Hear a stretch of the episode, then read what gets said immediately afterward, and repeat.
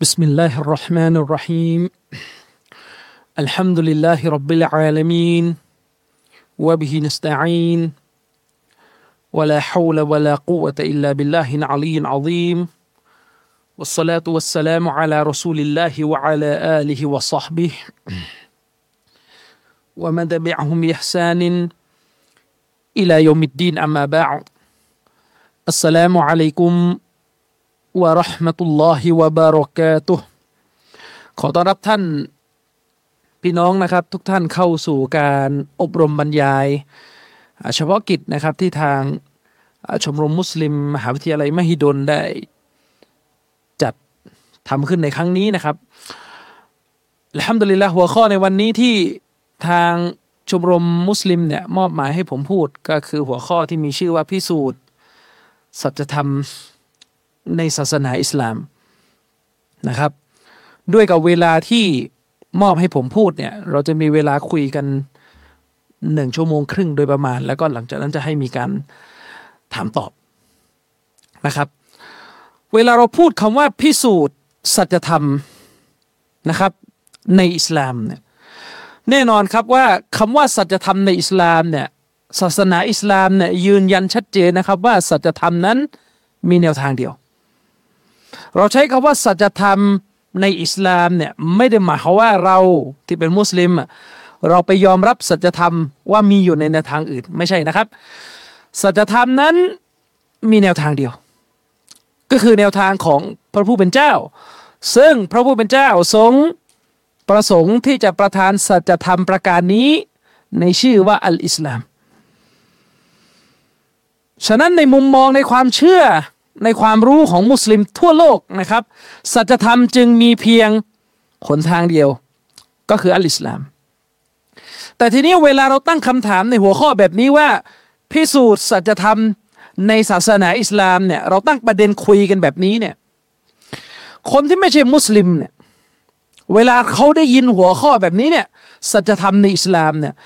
แน่นอนว่าในเจตนาการในความรับรู้ของเขา ในความเข้าใจของเขาที่มีต่อหัวข้อแบบนี้เนี่ยเขาก็จะมีปฏิกิริยาต่อหัวข้อแบบนี้เนี่ย แตกต่างออกไปกันในหลายรูปแบบ เนื่องจากว่าในมุมมองของคนที่ไม่ใช่มุสลิมเนี่ย โดยทั่วไปที่เรารับรู้กันอยู่เนี่ยคำว่าสัจธรรมเนี่ยเขาจะเข้าใจว่ามันคือ มันคืออะไรที่มันเป็นนามธรรม เป็นปรัชญา เป็นอะไรที่มัน อาจจะวางรากฐานอยู่บนเรื่องของความเชื่อ เรื่องของมุมมอง ไม่ใช่เรื่องของกระบวนการใช้เหตุผล หรือไม่ใช่เรื่องของกระบวนการพิสูจน์ คือคำว่าสัจธรรมอัลฮักเนี่ยที่มุสลิมพูดที่มุสลิมรับรู้ ที่มุสลิมเข้าใจในหัวสมองของมุสลิมเนี่ย มันจะไม่เหมือนสัจธรรมที่คนไม่ใช่มุสลิมพูดถึง ถ้าคนไม่ใช่มุสลิมคนนั้นเนี่ยเป็น atheist เป็นบุคคลที่มี mindset คือมีโลกทัศน์ มีกรอบคิดแบบพวกอเทวนิยมเนี่ยคือพวก atheist พวกไม่เชื่อพระเจ้าเนี่ยหรือมีความคิดแบบพวกคารวะนิยมคือเซคิวล่าเนี่ยแน่นอนว่าเขาไม่ได้ให้น้ำหนักกับคำว่าสัจธรรม เพราะเขามองว่าคำว่าสัจธรรมเนี่ยมันมีเซนส์มันมีกลิ่นที่เป็นปรัชญามากเกินไป ยิ่งไปกว่านั้น คนที่ไม่ใช่มุสลิมจำนวนไม่น้อยที่วิถีชีวิตของเขาในรายวันเนี่ยดำเนินไปอยู่บนฐานของการพิจารณาถึงผลประโยชน์ ในเชิงวัตถุ ในเชิงเศรษฐกิจ ในเชิงอะไรก็ตามแต่เนี่ยเขายิ่งไม่สนใจคำว่าสัจธรรมเลยเพราะเขาก็คงจะคิดในหัวใจของเขาง่ายๆนะว่าคำว่าสัจธรรมที่พูดเนี่ย มันไม่ได้ทำให้ชีวิตของเขาเนี่ยมีเงินใช้มากขึ้น นั่นคือความรู้สึกของคนทั่วไป ฉะนั้นเวลาเราชูคำว่าสัจธรรมออกไปเนี่ย สิ่งแรกที่เราจะต้องทบทวนและทำความเข้าใจก็คือว่าปฏิกิริยาของคนที่ไม่ใช่มุสลิม คนที่เป็นผู้ปฏิเสธพระเจ้าเนี่ยได้ยินคำว่าสัจธรรมเนี่ยเขารู้สึกยังไง เขารู้สึกยังไงก่อนนะครับ แน่นอนความรู้สึกของเขาก็จะเป็นในแบบที่ผมเกริ่นนำเมื่อกี้ว่าเขาไม่ให้ราคา กับคำว่าสัจธรรม เพราะคนสมัยนี้เนี่ย และอาจจะคิดว่ามันก็คงเป็นทุกสมัยโดยทั่วไปแหละครับ มนุษย์สมัยปัจจุบันเนี่ยจะให้ราคากับสิ่งที่เป็นเรื่องของปัจจัยทางเศรษฐกิจ คือถ้าพูดเรื่องเงิน ถ้าพูดเรื่องชื่อเสียง ถ้าพูดเรื่องฐานะทางสังคม อันนี้ต่างหากคือสิ่งที่เขาโหยหา โดยปฏิเสธไม่ได้ แต่ถ้าพูดถึงคำว่าสัจธรรมเนี่ยเขาไม่ได้รู้สึกตื่นเต้นอะไร เพราะว่าในหัวสมองของเขาเนี่ย เขาก็ไม่รู้ว่ามันเอาไปใช้ประโยชน์อะไรในชีวิตของเขานะครับฉะนั้นเนี่ยเราต้องมานิยามก่อนว่าในอิสลามเนี่ยเวลาเรานิยามเขาว่าอัลฮักหรือสัจธรรมเนี่ยเนื้อในของมันคืออะไรคาว่าสัจธรรมที่เรามองว่ามันคือคุณค่าที่สูงสุดเนี่ยเนื้อในของมันคืออะไร แล้วมันมีประโยชน์มีสาระอะไรต่อมนุษยชาติ แน่นอนว่าเมื่อพูดคำว่าสัจธรรมเนี่ยสัจธรรมตามที่อิสลามนิยามเนี่ยมันหมายถึงหนทางที่มนุษย์จะต้องเดิน จะต้องปฏิบัติ จะต้องยึดถือ จะต้องสังกัดอยู่ในหนทางนี้ เราใช้คำว่าหนทาง มีความหมายกว้างกว่าคำว่าเวลูหรือคุณค่า ใช้คำว่าหนทาง หนทาง หรือตัวตนหรือระบอบ ในอิสลามนิยามว่าสัจธรรมเนี่ยคือหนทางที่มนุษย์จะต้องเดินอยู่ในเส้นทางของหนทางนี้ และถ้ามนุษย์ไม่เดินอยู่ในหนทางนี้ เบี่ยงเบนออกไปสู่หนทางอื่น มนุษย์จะเกิดปัญหาในชีวิตของตัวเอง ส่วนจะเกิดปัญหาในชีวิตของตัวเองเนี่ยเขาจะมองออกหรือไม่ อันนี้เราต้องกระตุ้นให้เขาคิด ต้องชวนเขาคุย แต่นี่คือนิยามก่อน ว่าสัจธรรมเนี่ยคือหนทาง ซึ่งมนุษย์จะต้องเดินอยู่ในเส้นทางนี้ นี่คือความหมายของว่าสัจธรรม และถ้ามนุษย์ไม่เดินในเส้นทางนี้ มนุษย์จะเป็นผู้ที่เสียประโยชน์ จากสิ่งที่เขาควรจะได้รับ พูดให้เข้าใจง่าย ๆ ก็คือคำว่าสัจธรรมเนี่ยเป็นเรื่องของผลประโยชน์สำหรับมนุษย์เอง ฉะนั้นอิสลาม ซึ่งเป็นศาสนาจากพระผู้เป็นเจ้าเนี่ยอิสลามเนี่ยอัลลอฮ์ประทานมาเนี่ยอัลลอฮ์ประกาศว่านี่คือสัจธรรม นั่นหมายความว่านี่คือผลประโยชน์ของมนุษยชาติ ถ้ามนุษยชาติไม่รับอัลอิสลามไปยึดถือ มนุษย์ทำลายผลประโยชน์ของมนุษย์กันเอง และมนุษย์ก็จะเกิดโทษที่สุดแสนจะขาดคิด เมื่อมนุษย์ไม่รับสิ่งที่เป็นของขวัญและประโยชน์ที่พระผู้เป็นเจ้าประทานลงมา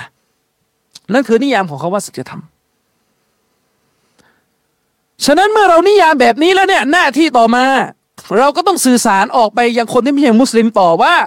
คุณมาดีเบต คุณมาเสวนามาพูดคุยกับเรา ลองใช้เหตุผลแลกเปลี่ยนกันว่า เพราะการไม่มีสัจธรรมของอิสลามอยู่ในตัวของคนหรือในตัวของสังคม มนุษย์สูญเสียอะไรไปบ้าง มนุษย์สูญเสียอะไรไปบ้าง และในทางกลับกัน ถ้ามนุษย์มีสัจธรรมของอิสลาม อยู่ในชีวิตอยู่ในสังคม อยู่ในการดำเนินความเป็นไปของพวกเขาในโลกใบนี้เนี่ยเขาจะมีผลประโยชน์อะไรมากมายที่จะได้รับจากอิสลามนะครับ ซึ่งแน่นอนว่าอิสลามคือสัจธรรมที่เป็นหนึ่งเดียว และในศาสนาอิสลามนี้ มีสัจธรรมย่อยๆย่อยๆที่อิสลามนำมาประกาศ มีความจริงหลายประการที่อิสลามนำมาบอกชาวโลก ทุกอย่างที่อิสลามนำมาประกาศคือความจริง และมันมีแต่ละข้อที่มนุษย์จะต้อง ทบทวนกันคำถามเบื้องแรกก่อนเลยก็คือว่า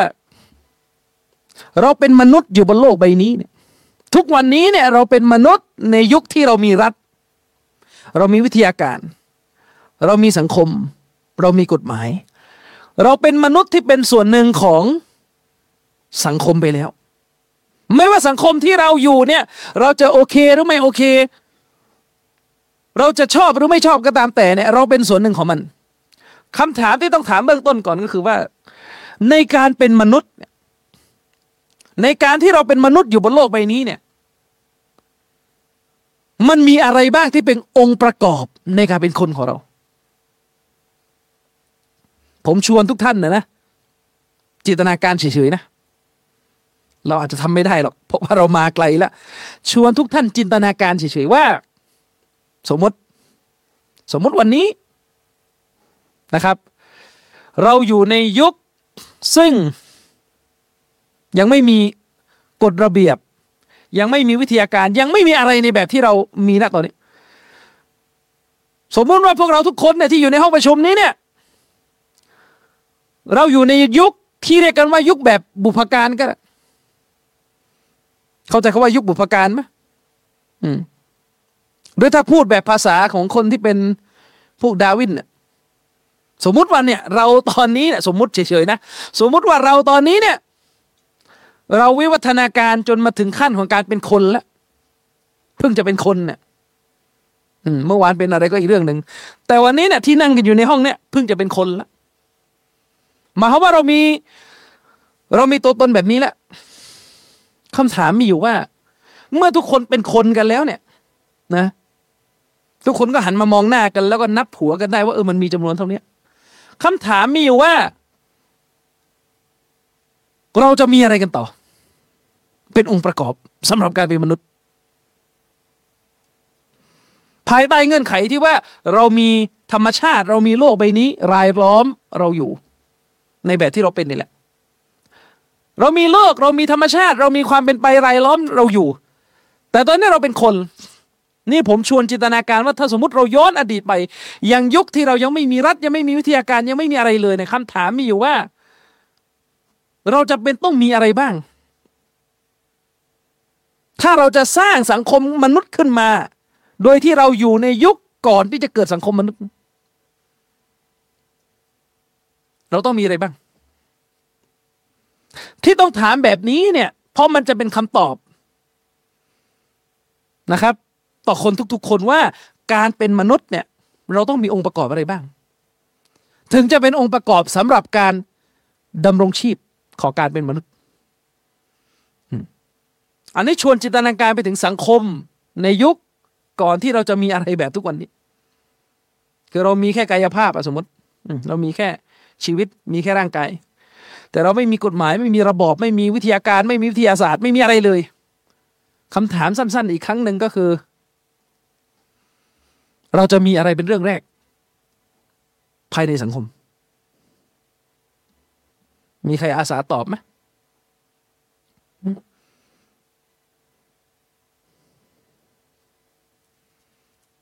เราจะมีอะไรเป็นเรื่องแรกภายในสังคม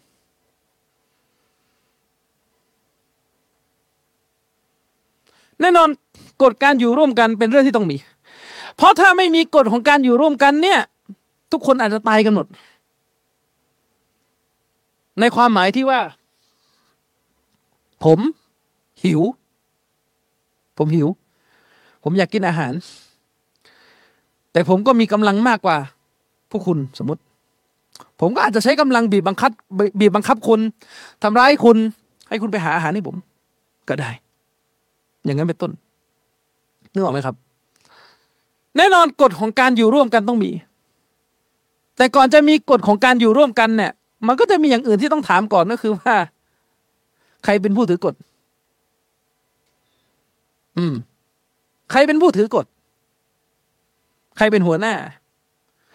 ใครเป็นผู้ที่เราจะต้องยอมรับในการปกครองของเขานะครับ แต่ในความเป็นจริงแล้วเนี่ย มันจะมีสิ่งที่เป็นสิ่งแรกสำหรับมนุษย์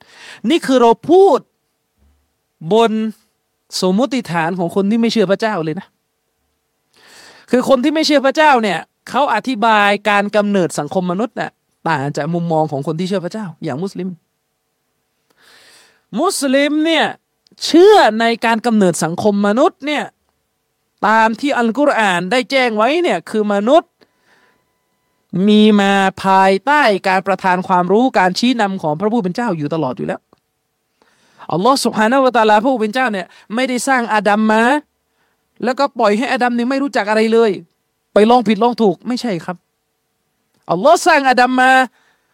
โดยประทานความรู้ประทานกฎระเบียบอยู่แล้ว ส่วนภาวะไม่มีกฎระเบียบ ภาวะโง่เขลาภาวะไร้ความรู้เนี่ยเป็นภาวะภายหลัง ที่เกิดขึ้นเมื่อลูกหลานอาดัมละทิ้งศาสนาของอาดัมอะลัยฮิสสลาม นะครับ นั่นหมายความว่าสังคมมนุษย์ในยุคแรกเริ่ม ของโลกใบนี้เนี่ย มนุษย์ถือกำเนิดมาบนพื้นฐานของการรู้จักข้อเท็จจริงในธรรมชาติแล้วว่าพระผู้เป็นเจ้าเป็นผู้สร้าง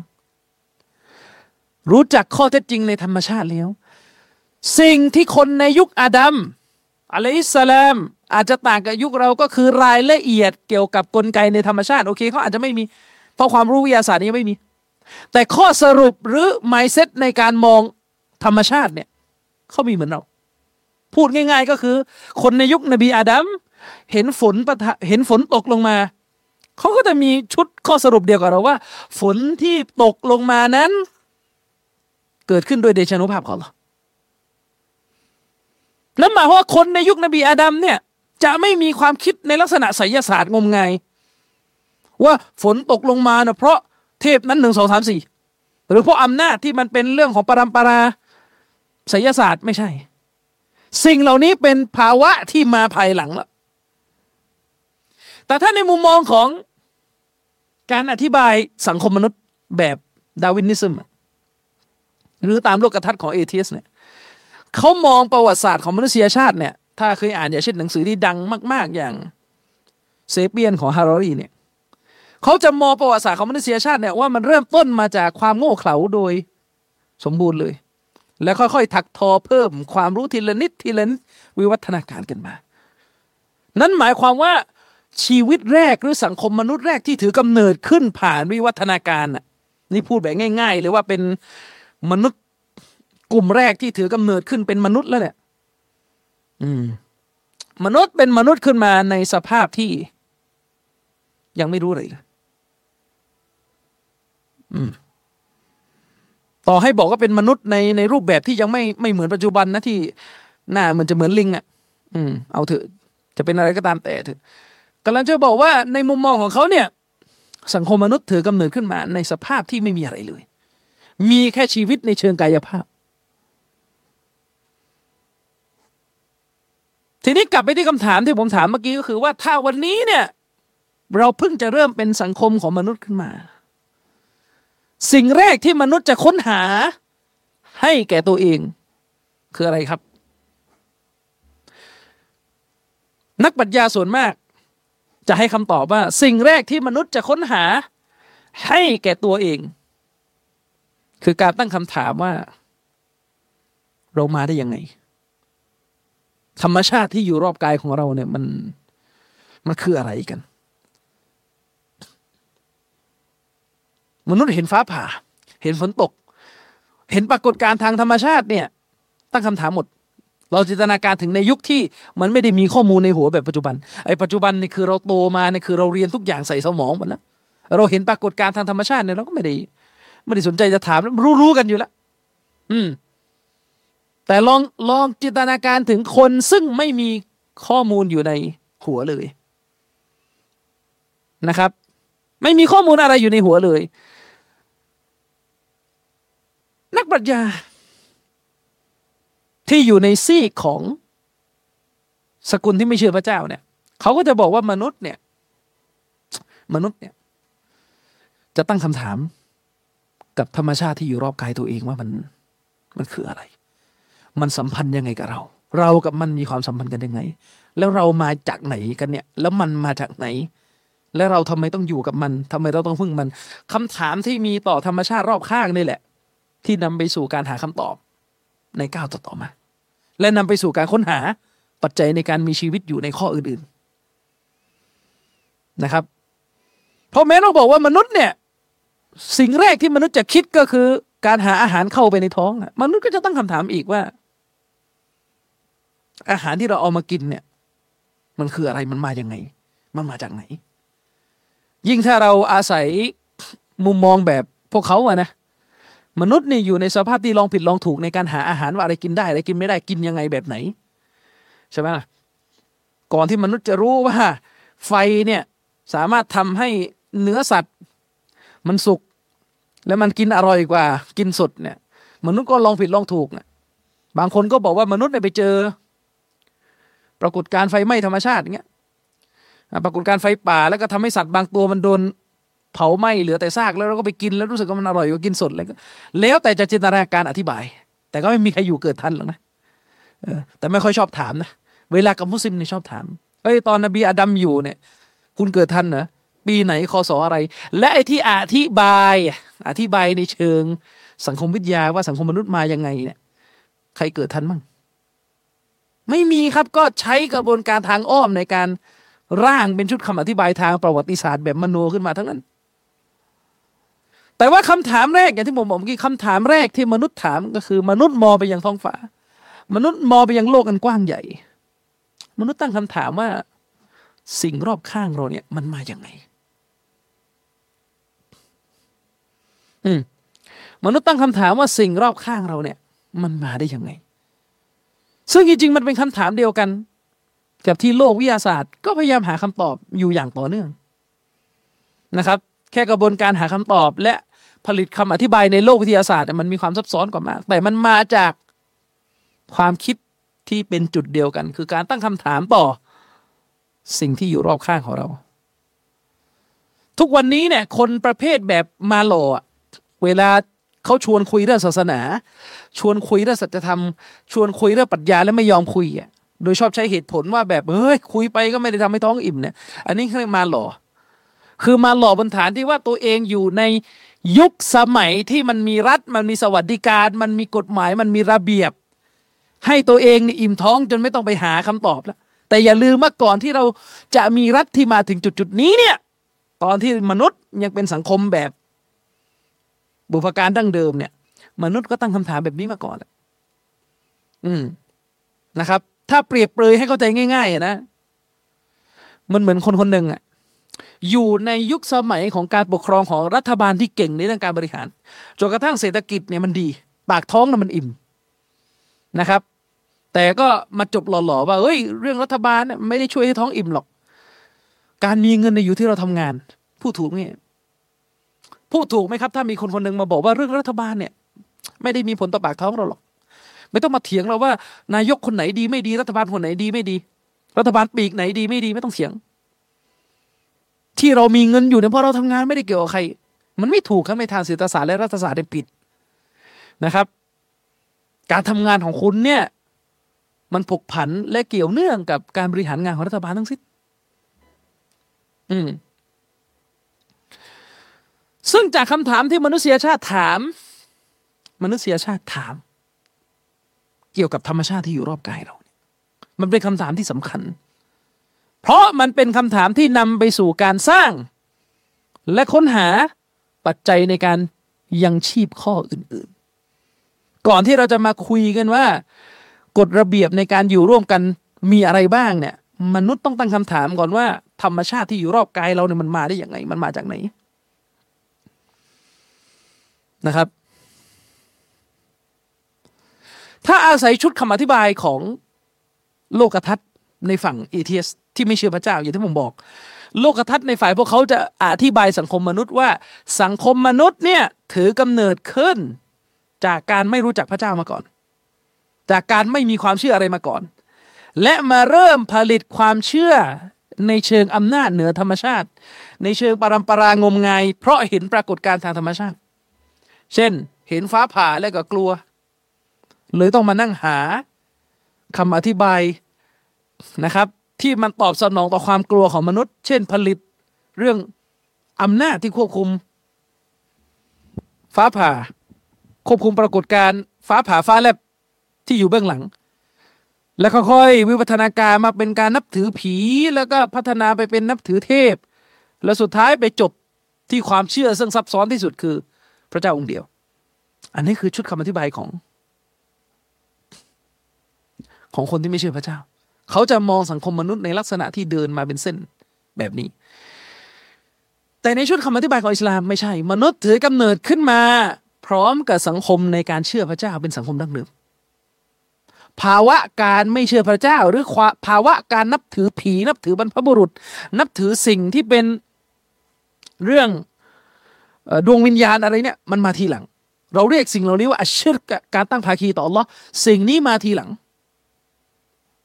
สิ่งนี้มาทีหลังนะครับ แต่ทีนี้ประเด็นสำคัญมันมีอยู่ตรงที่ว่า จากมุมมองของเอชิสในแบบที่เรากล่าวไปข้างต้นเนี่ย ที่เขามองสังคมมนุษย์แบบนั้นนะนั่นหมายความว่าในมุมมองของพวกเขาเนี่ย การค้นพบ หรือคำตอบในเรื่องพระผู้เป็นเจ้าเนี่ย มันเป็นสิ่งที่มาหลัง แต่สิ่งที่มันดั้งเดิมกว่าสำหรับสังคมมนุษย์นะนะคือการที่มนุษย์ไม่มีอะไรอยู่ในหัวเลย เกิดมาด้วยความไม่รู้ และค่อยๆพัฒนาสร้างความเชื่อเดินไปข้างหน้าต่อ ทีนี้ถ้าเรามองย้อนกลับไปยังประวัติศาสตร์ของมนุษยชาติเนี่ยอันนี้คือเราพูดเนี่ยบนมุมมองไปเอทิสเลยนะ เรายังไม่ได้พูดถึงมุมมองของมุสลิมก่อน เราก็เลยจะโต้แย้งกับพวกเขา ถ้ามองไปยังมุมมองของเอทิสที่มีต่อมนุษยชาติเนี่ยเอทิสก็จะมองว่า สังคมของมนุษยชาติในยุคอดีตเนี่ยนะครับ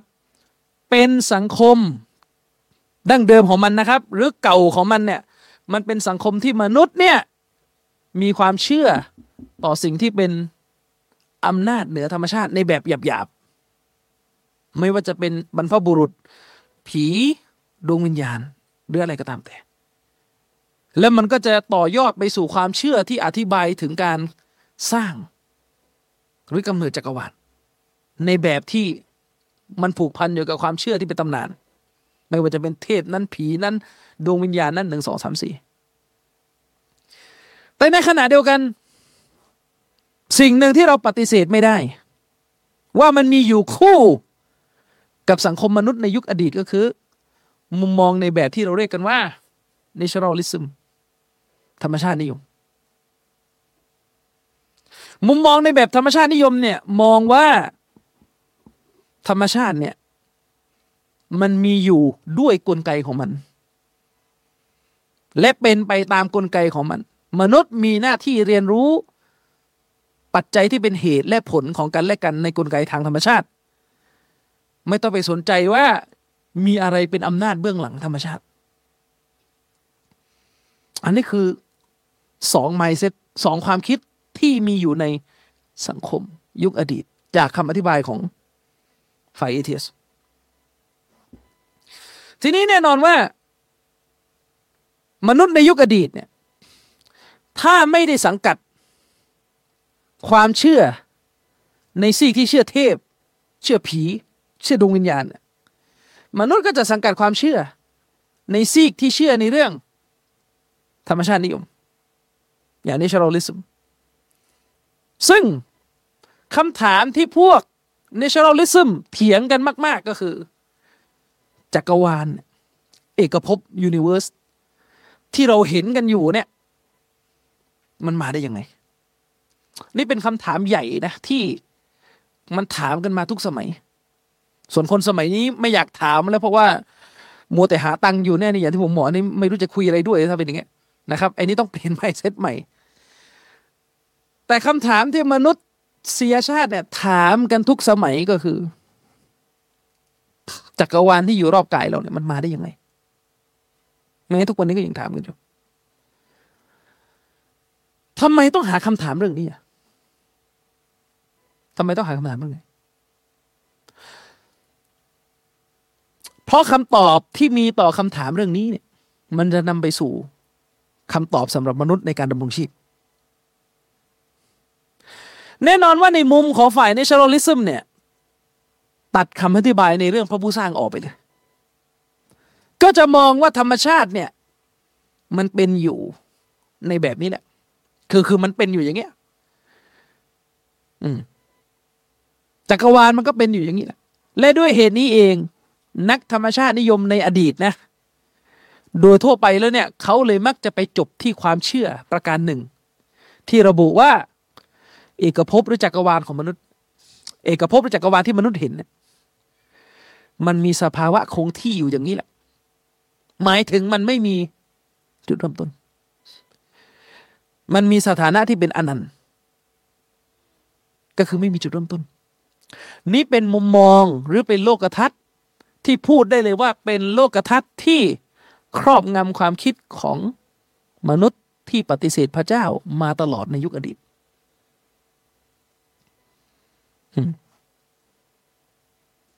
นี่เป็นโลกทัศน์สำคัญ ซึ่งโลกทัศน์ตัวเนี้ยโลกทัศน์ที่มองว่าจักรวาลเนี่ย มันไม่ได้มีแก่นแท้เหมือนชีวิตมนุษย์ คือชีวิตมนุษย์เนี่ย มันต้องมีจุดกำเนิด แล้วก็มีจุดสิ้นสุด นั่นคือความจริงที่เราปฏิเสธไม่ได้ว่ามนุษย์ และนอกเหนือจากมนุษย์ด้วยนะทุกสิ่งที่เราเห็นรอบข้างเราเนี่ย มันมีสภาวะแบบนี้เสมอ ก็คือมันมีจุดกำเนิด แล้วก็มีจุดสิ้นสุด แต่ว่าในซีกของพวกที่ปฏิเสธพระเจ้าเนี่ย ในยุคอดีตเนี่ยเขาจะมีโลกทัศน์ที่ต่างจากปรากฏการณ์นี้ ในการอธิบายจักรวาล เขาก็จะมองว่าตัวจักรวาลเนี่ย ซึ่งมันเป็นหน่วยใหญ่ที่สุด เราเป็นส่วนหนึ่ง ในจักรวาลนี้ เราเป็นส่วนหนึ่งในจักรวาลนี้ แต่จักรวาลนี่เป็นหน่วยใหญ่ที่สุด ถ้าวาดเป็นรูปอะนะทุกสิ่งที่เราเห็นรอบกายเราเนี่ย อยู่ในเส้นวงกลมของคำว่า จักรวาล จักรวาลคือสเปซคือพื้นที่ที่เป็นอาณาจักรใหญ่ที่สุดที่ห่อหุ้มพวกเราอยู่ เราเป็นส่วนหนึ่งของมัน เขามองว่าตัวจักรวาลซึ่งเป็นพื้นที่ใหญ่ที่สุดที่เราอาศัยอยู่เนี่ย มีสภาวะที่ต่างไปจาก ธรรมชาติที่อยู่ภายในจักรวาลธรรมชาติที่อยู่ภายในจักรวาลเนี่ยไม่มีสถานะที่เป็นอนันต์ คือหมายถึงว่ามันมีจุดเริ่มต้น แล้วก็มีจุดสิ้นสุด แต่ในการมองจักรวาลเนี่ยเขากลับมองว่าจักรวาลจะต้องมีสภาวะที่มันคงที่นะครับ เป็น steady state คือมีสภาวะที่คงที่และเป็นอนันต์ หมายถึงว่ามันไม่มีจุดเริ่มต้น มันเป็นอย่างนี้มาหาเวลาเริ่มต้นไม่ได้ นับเวลาไม่ได้ และมันก็จะไม่มีวัน สิ้นสุด ทุกวันนี้เนี่ย นักวิทยาศาสตร์จำนวนไม่น้อยเนี่ย ยังเหลือความเชื่อท่อนหลังอยู่นะ ความเชื่อท่อนแรกเนี่ย โดนปัดทิ้งไปแล้วตอนนี้ความเชื่อที่ว่าจักรวาลไม่มีจุดเริ่มต้นเนี่ยนี้ โดนทิ้งไปแล้ว เพราะว่าองค์ความรู้ในดาราศาสตร์สมัยใหม่เนี่ย ส่วนมากก็คือเชื่อเรื่องกำเนิดจักรวาลทั้งสิ้นแต่ยังมีความเชื่อท่อนหลังอยู่ที่ว่าจักรวาลจะไม่มีวันสิ้นสุด จะอยู่อย่างนี้ชั่วนิรันดร์การ ก็คือเขาไม่เชื่อเรื่องวันสิ้นโลก ไม่เชื่อเรื่องการพิพากษาของพระผู้เป็นเจ้า ฉะนั้นเลยทำให้พวกเขาเนี่ยโน้มเอียงไปทางความเชื่อที่มองว่าจักรวาลมันจะคงที่อยู่อย่างนี้ไปตลอด อาจจะมีเปลี่ยนสภาพบ้าง แต่ไม่มีวันสูญสลายนะครับ นี่คือมุมมองของฝ่ายปฏิเสธพระเจ้า และมุมมองนี้เนี่ยมามีอำนาจเข้มแข็งอย่างมากในศตวรรษที่สิบแปดสิบเก้าในโลกยุโรป โดยมุมมองแบบนี้เนี่ยมักจะเคลมตัวเองว่าเป็นมุมมองอันเป็นวิทยาศาสตร์นะครับ เป็นมุมมองที่ถูกเรียกกันว่า materialism ก็คือ วัตถุนิยม วัตถุนิยมหมายถึงมุมมองที่เชื่อ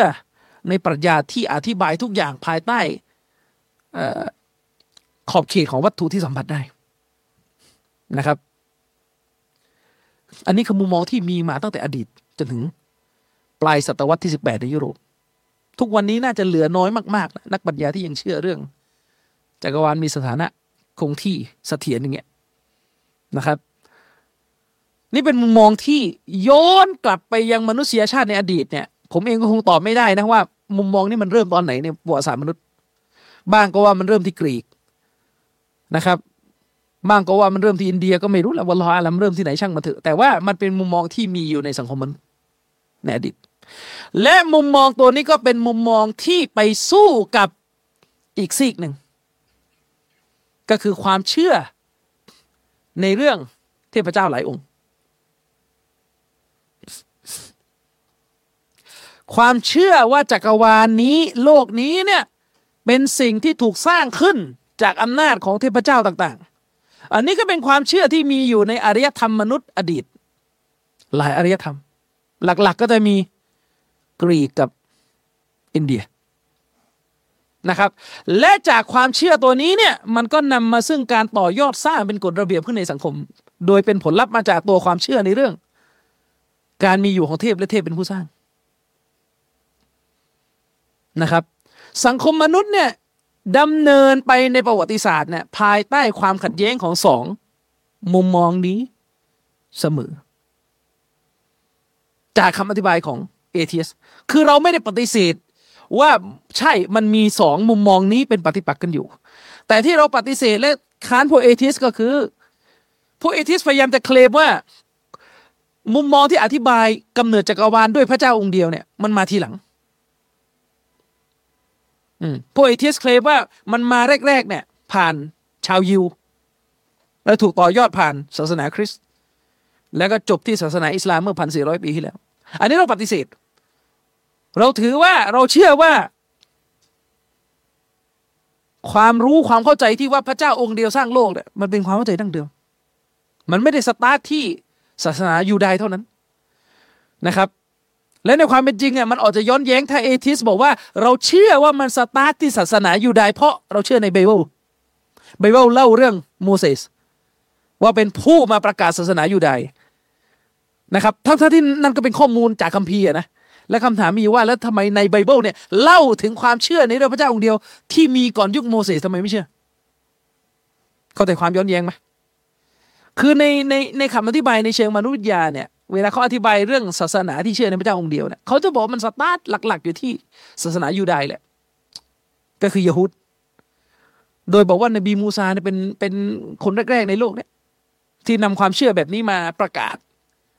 แล้วก็เป็นรูปธรรมนะครับ แล้วทำไมถึงเชื่อ ก็เชื่อไบเบิลเล่าเอาไบเบิลเป็นข้อมูลในประวัติศาสตร์นะครับ แล้วยังไงต่อ แล้วในไบเบิลเล่มเดียวกันเนี่ยเล่าว่าก่อนโมเสสมีอับราฮัมมีอะไรไล่ไปถึงโนอาห์เนี่ยทำไมไม่เชื่อทำไมไม่เชื่อ เออนะครับ อันนี้คือความย้อนแย้งมากๆและความย้อนแย้งอันนี้เนี่ย มันก็มาโผล่ให้เห็นตอนวิกฤตล่าสุดเรื่องปาเลสไตน์เนี่ยสังเกตดูไหมคนบางส่วนที่ดูข่าวปัญหาปาเลสไตน์แบบเลอะเทอะ ชอบตำหนิมุสลิมอะมุสลิมเนี่ยเอะอะอะไรก็อ้างคัมภีร์เอะอะอะไรก็อ้างคัมภีร์เอะอะอะไรก็เชื่อคัมภีร์ไม่เชื่อข้อเท็จจริง ชอบตำหนิมุสลิมงี้นะเออแต่เวลาดูข่าวปาเลสไตน์เนี่ยชอบเข้าข้างพวกยะฮูดบอกว่าเขาอยู่มาก่อน เขาเป็นเจ้าของที่ดินเดิม รู้ได้ไง รู้ได้ไงที่บอกว่าเขาเป็นเจ้าของที่ดินเดิมรู้ได้ยังไงว่าที่นั่นมีอาณาจักรโซโลมอนอยู่มีอาณาจักรเดวิดอยู่ รู้ได้ยังไง มันมีโฉนดที่ดินบอกอะรู้เพราะว่าไบเบิลบอก อันนี้ตลกไหมคือแน่นอนเราเป็นมุสลิมเราเชื่ออยู่แล้วเพราะกุรานเล่า ว่าบันิอิสราเอลอยู่ที่นั่น แต่เรากำลังจะบอกว่าเรื่องบางเรื่องเนี่ยนี่ว่าอำนาจในทางสื่อ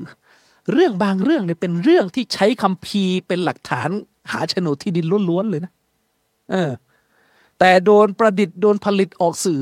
และทำให้มนุษย์เนี่ยเชื่อกัน ราวกับว่ามันมีอยู่จริง นี่ลองคิดดูว่าในโลกใบนี้เนี่ย มันมีใครที่ไหนมั่งที่สามารถสร้างประเทศประเทศนั้นขึ้นมาด้วยการปล้น ดินแดนของผู้อื่น เพียงเพราะถือคัมภีร์ของตัวเองมาบอกว่า นี่แหละหลักฐาน เราเคยอยู่ที่นี่ หลักฐานคืออะไรคัมภีร์เราเล่า อืมนะครับ นี่คือปัญหาและนี่คือความย้อนแย้ง แวะพูดตรงนี้นิดนะครับ ทีนี้กลับไปที่หัวข้อที่เราคุยเมื่อกี้มนุษย์เนี่ยมีการโต้เถียงกันมาตลอด ถึงความจริงที่ว่าตกลงจักรวาลเนี่ย มันมีสถานะเป็นยังไงมาเพราะก่อนที่เราจะไปคุยกันเรื่องอื่นเนี่ย มันต้องคุยเรื่องนี้ก่อน เพราะคำตอบในเรื่องนี้จะมีผลต่อเรื่องอื่นเดี๋ยวจะอธิบายนะว่ามีผลยังไงนะบางคนอาจจะนึกภาพไม่ออกว่าแล้วมันเกี่ยวอะไรเนี่ย การรู้ว่าจักรวาลในตกลงอันนั้นไม่เป็นอันนั้นมันเกี่ยวอะไรกับสังคมมนุษย์นะครับ ในยุคที่มนุษยชาติ จมปลักอยู่กับความเชื่อในสองสิ่งเนี่ยสิ่งหนึ่งเชื่อในเรื่องการกำเนิดจักรวาลด้วยอำนาจของพวกเทพหลายองค์ อีกสิ่งหนึ่ง เชื่อในเรื่องที่ว่าจักรวาลเนี่ยมีสถานะคงที่เป็นอนันต์อย่างนี้ไม่มีจุดกำเนิดนะอัลอิสลามนะครับ อันเป็นศาสนาของพระผู้เป็นเจ้าเนี่ยอะเราไม่เราไม่ได้ไปพูดถึงนบีคนก่อนแล้ว เราพูดถึงนบีมุฮัมมัดก็ได้อะเราพูดถึงแบบตามตาอาศัยตามทฤษฎีของพวกเอทิสนะอัลอิสลามที่ท่านนบีมุฮัมมัดสุลลัลลสลัมนำมาประกาศเมื่อพันสี่ร้อยปีที่แล้วเนี่ย ได้เสนอสัจธรรมที่มีผลอย่างมากต่อสังคมมนุษย์ ได้เสนอสัจธรรมที่มีผลอย่างมากต่อการเป็นรัฐของมนุษย์ต่อการมีชีวิตของมนุษย์ สัจธรรมข้อนั้นก็คือจักรวาลที่เราอยู่เป็นส่วนหนึ่งของมัน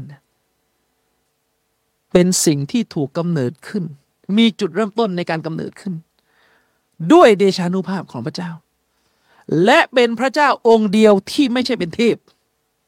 หมายถึงว่าไม่ได้มีลักษณะแบบเทพที่มนุษย์จินตนาการ เป็นพระเจ้าองค์เดียว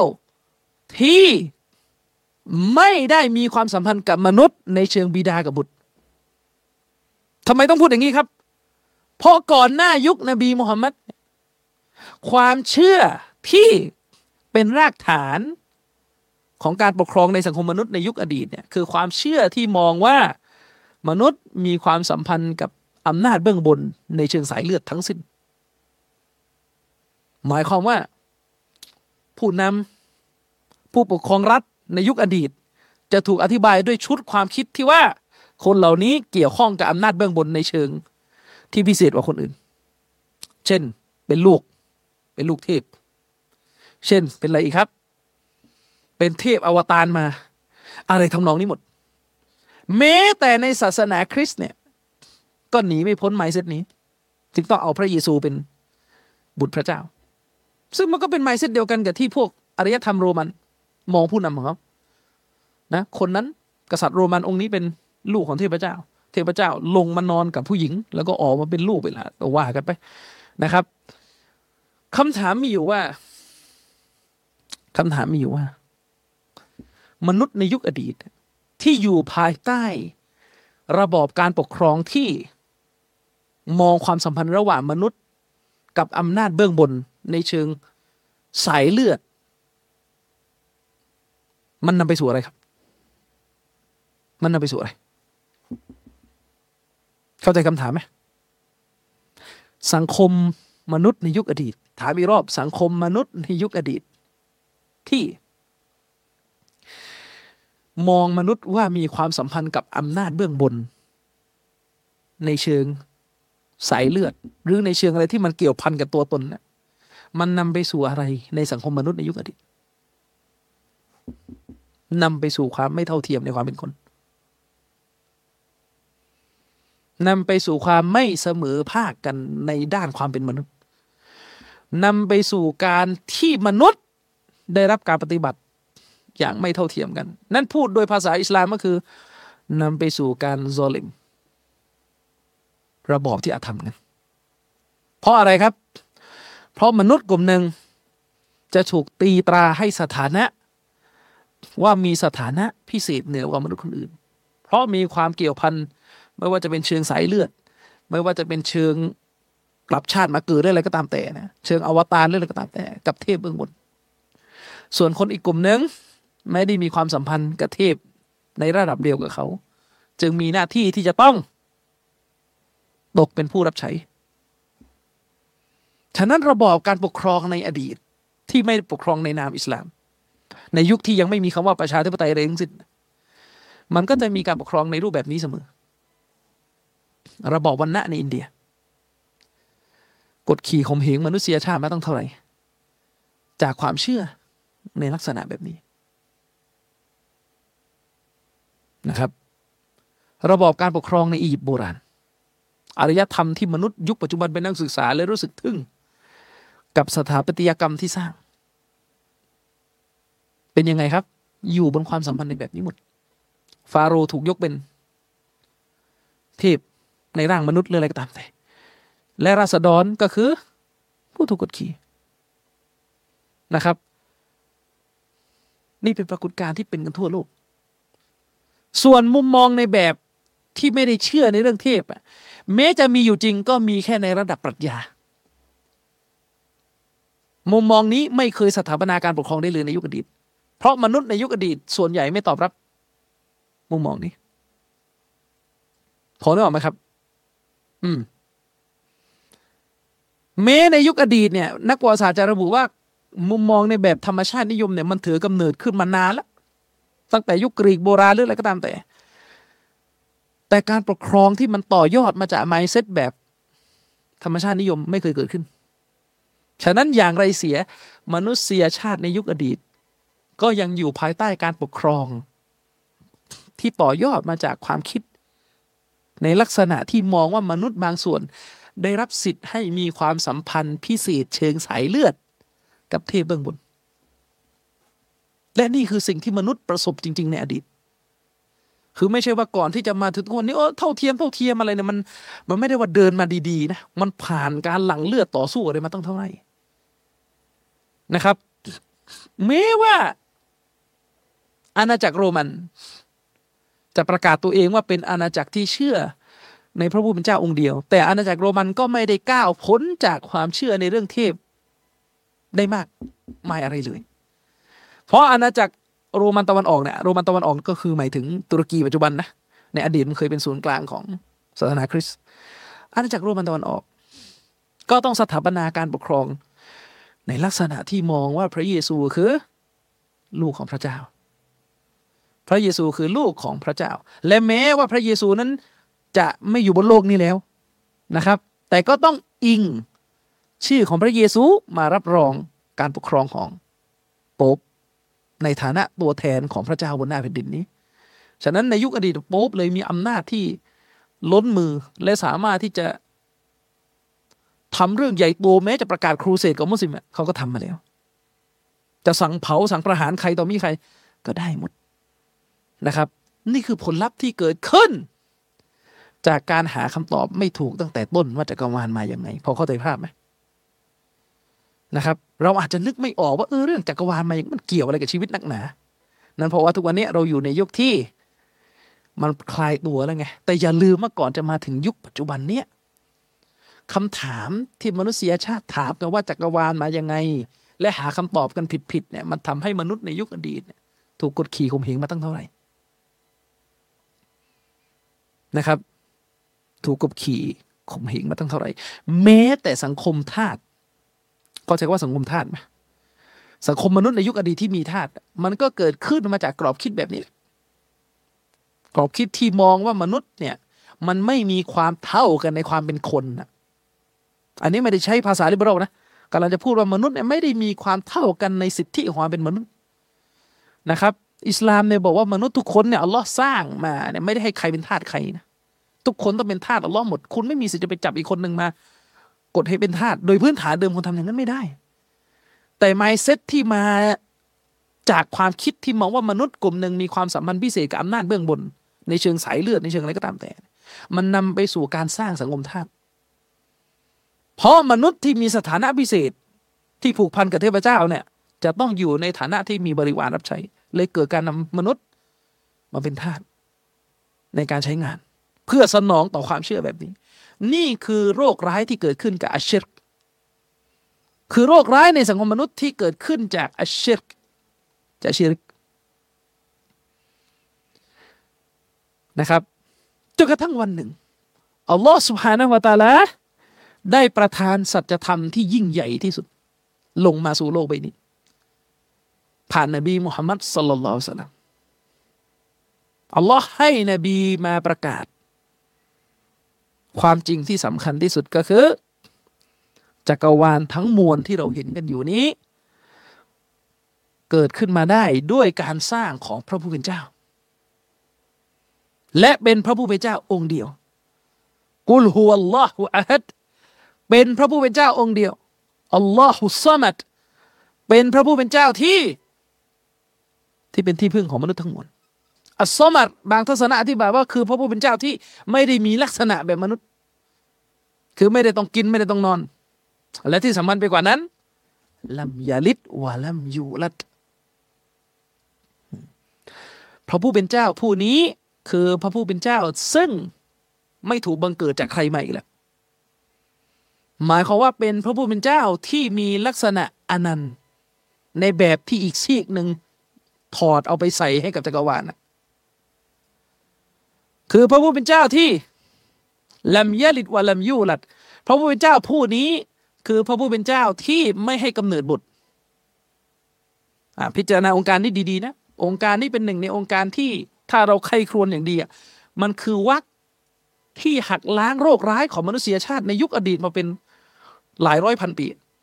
อัลลอฮฺอัลลัมเยลิดอัลลอฮ์ไม่มีบุตรอุลามะได้บอกว่าวักที่อัลลอฮ์ทรงดำรัสว่า อัลลอฮ์ไม่มีบุตรเนี่ยนะเท่ากับได้หักล้าง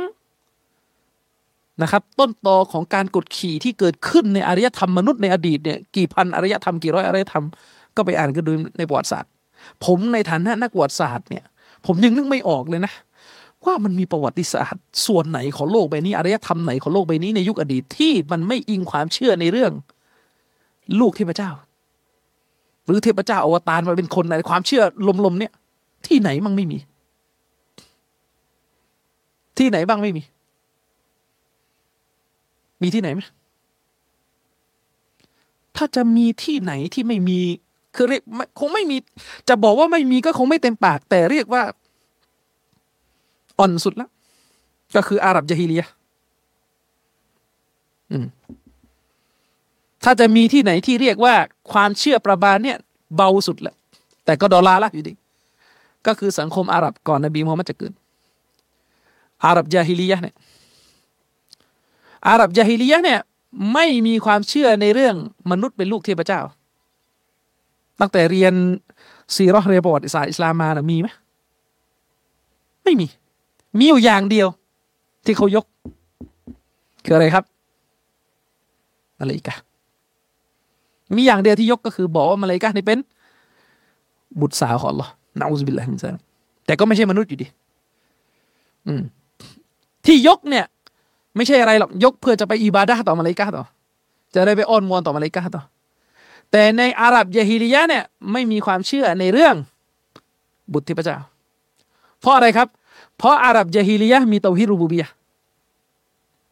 อาหรับยะฮิลียะเนี่ยมีเตาฮีดอัลรูบูบียะมีความเชื่อในเรื่องพระเจ้าองค์เดียวหลงเหลืออยู่ แล้วความเชื่อนี้มาจากไหน มาจากนบีอิสมาอินบุตรของนบีอิบราฮิมอะลัยฮิสสลามแต่ถ้าอารยธรรมอื่นเอาไปดู โรมันอันนี้ต้นตำรับเลยนะเรื่องลูกเทพ เทพลงมาบนโลกมนุษย์มานอนกับผู้หญิงคนนั้นเลยออกมาเป็นครึ่งเทพครึ่งคนนั่นแล้ววุ่นวายไปหมดในนิยายของเขาอะเออใช่ไหมล่ะอินเดียนี่แล้วใหญ่เลยนะครับ อินเดียนี่แล้วใหญ่เลย อย่างนี้เป็นต้นนะครับอัลลอฮ์สุบฮานุตาลาประทานสัจธรรมในสุราอัลอิคลาสลงมากุลฮุวัลลอฮุอาฮัดอัลลอฮ์มีหนึ่งเดียว การที่อัลลอฮ์ทรงดำรัสว่ากุลฮุวัลลอฮุอาฮัดเนี่ยเป็นการยืนยันไปในตัวแล้วว่าโลกนี้มีพระเจ้า และพระเจ้านั้นมีหนึ่งเดียว ซึ่งก็หักล้างความเชื่อของมนุษยชาติที่เคยมีกันมาในความเชื่อที่เชื่อในเรื่อง ผู้สร้างหลายองค์ ผู้ควบคุมหลายองค์นะครับ เทพองค์นั้นองค์นี้สู้รบกันอะไรเงี้ยหักล้างหมดอัลลอฮุสซามัดและมนุษย์ต้องพึ่งพาอัลลอฮ์เพียงผู้เดียววักนี้เป็นวักที่หักล้างความเชื่อที่มนุษย์อยู่กับการไหว้วอนขอต่ออะไรต่อมีอะไรสเปสปะไปหมดลัมยาลิดอัลลอฮ์ไม่มีบุตร คำว่าอัลลอฮ์ไม่มีบุตร อย่างเดียวเนี่ย ลองคิดดู มันคือการรื้อถอน สิ่งที่เป็นโรคร้ายของมนุษย์ในยุคอดีตวาลัมยูลัดและอัลลอฮ์ฟังให้ดีลัมยาลิดวะลัมยูลัดลัมยาลิดอัลลอฮ์ไม่มีบุตรวะลัมยูลัดและอัลลอฮ์ไม่ถูกบังเกิดขึ้นมาอีกทีการบอกว่าอัลลอฮ์เนี่ยลัมยูลัด อัลลอฮ์ไม่ถูกบังเกิด ก็หมายถึงว่าอัลลอฮ์นั้นทรงเป็นอัลอาวาลูทรงเป็นพระผู้เป็นเจ้าที่เป็นปฐมของทุกสรรพสิ่งนะครับ โดยไม่มีอิบติดะไม่มีจุดเริ่มต้น ซึ่งภาษาพวกอาลุนกาลามจะเรียกว่ากอดีมุนก็คือพระองค์อัลลอฮ์เนี่ยเป็นพระผู้ที่ทรงมีมาแต่เดิม มีสภาวะที่เป็นอนันต์ หมายถึงไม่มีจุดเริ่มต้นตัวตนของพระองค์ ซึ่งในวรรคนี้เป็นวรรคที่หักล้าง ความเชื่อของนักธรรมชาตินิยมในยุคโบราณ ที่ไปเอาสภาวะที่เป็นอนันต์เนี่ยไปมอบให้กับจักรวาลนะครับ ไปมอบให้ให้กับจักรวาลทำไมพวกนักธรรมชาตินิยมเนี่ยถึงต้องพยายามเอาสภาวะที่เป็นอนันต์เนี่ยไปใส่ให้จักรวาลให้ได้ เพราะอะไรครับ เพราะว่าในทางการใช้เหตุผลของมนุษย์ มนุษย์จะต้องจบที่ปฐมเหตุอันเป็นอนันต์ เราถึงจะสามารถอธิบายเรื่องการกำเนิดของสิ่งที่มีจุดเริ่มต้นได้ เหมือนที่ผมเคยอธิบายไปในในในหลายคลิปนะว่า ถ้าเราเนี่ยตั้งคำถามรันไปเรื่อย ๆ ว่าใครสร้างสิ่งนี้ และใครสร้างสิ่งนี้ทีและใครสร้างของใครสร้างของใครสร้างของใครสร้างเนี่ยไปเรื่อยๆเป็นหาจุดจบไม่ได้เนี่ย มันจะกลายเป็นว่าสิ่งต่างๆ มันจะกำเนิดไม่ได้ เพ ราะว่าถ้าแต่ละสิ่งเนี่ยยังต้องพึ่งพาอีกสิ่งหนึ่งมาเป็นเหตุในการกำเนิดตัวเองเนี่ย มันก็จะไล่ไปเรื่อยๆ ไม่รู้จบที่ไหน แล้วเมื่อไล่ไปเรื่อยๆ ไม่รู้จบที่ไหน มันก็จะกลายเป็นถือกำเนิดไม่ได้ ฉะนั้นในกระบวนการใช้เหตุผลของมนุษย์แม้ แต่ถึงวันนี้ เราก็ยังยอมรับกระบวนการใช้เหตุผลอย่างนี้อยู่นะครับ นั่นก็คือเราจะต้องไปจบที่จุดจุดหนึ่งที่เป็นอันนั้น แต่นัก ธรรมชาตินิยมเนี่ยพยายามถอดลักษณะการเป็นอนันต์ออกไปจากพระผู้เป็นเจ้านะครับ เพราะอาจจะมีอะไรบางอย่างไม่ชอบศาสนา หรือไม่ชอบฝ่ายที่เชื่อพระเจ้าก็แล้วตามแต่แต่สิ่งหนึ่งที่ปฏิเสธไม่ได้ก็คือ เขาจะต้องยอมรับว่ามันจะต้องมีจุดจุดหนึ่งที่เป็นอนันต์ มันจะต้องมีปฐมเหตุของทุกอย่างที่เป็นอนันต์ โดยที่ปฐมเหตุนั้นไม่ต้องการสิ่งอื่นมาเป็นเหตุอีก เราถึงจะอธิบายสิ่งที่มาด้านหลังได้หมด อืมนะครับ แต่ในอายะนี้อัลลอฮฺสุบฮานตะลาบอกว่าวะลัมยูลัดอัลลอฮ์เนี่ยไม่ถูกบังเกิดจากสิ่งอื่นมาอีกที นั้นหมายความว่าคุณลักษณะของการเป็นอนันต์นะมีณที่อัลลอฮ์เพียงผู้เดียว ไม่มีณสิ่งอื่น ไม่มีณสิ่งอื่น โดยเฉพาะอย่างยิ่ง ไม่มีณที่จักรวาลโดยเด็ดขาดอายะนี้เป็นหนึ่งในอายะที่อัลลอฮ์สุบฮานาตะลาเนี่ยให้ความสำคัญเป็นพิเศษ เพราะเราก็รู้กันสุราเนี่ยสุราอัลลิคลาสเป็นสุราที่มีความสำคัญเป็นพิเศษ เพราะเรารู้กันนะครับว่าอัลอิคลาสเนี่ยท่านนบีพรรณนาว่ามันเป็นเหมือนกับหนึ่งในสามของอัลกุรอานมันเป็นสุรที่มีความประเสริฐ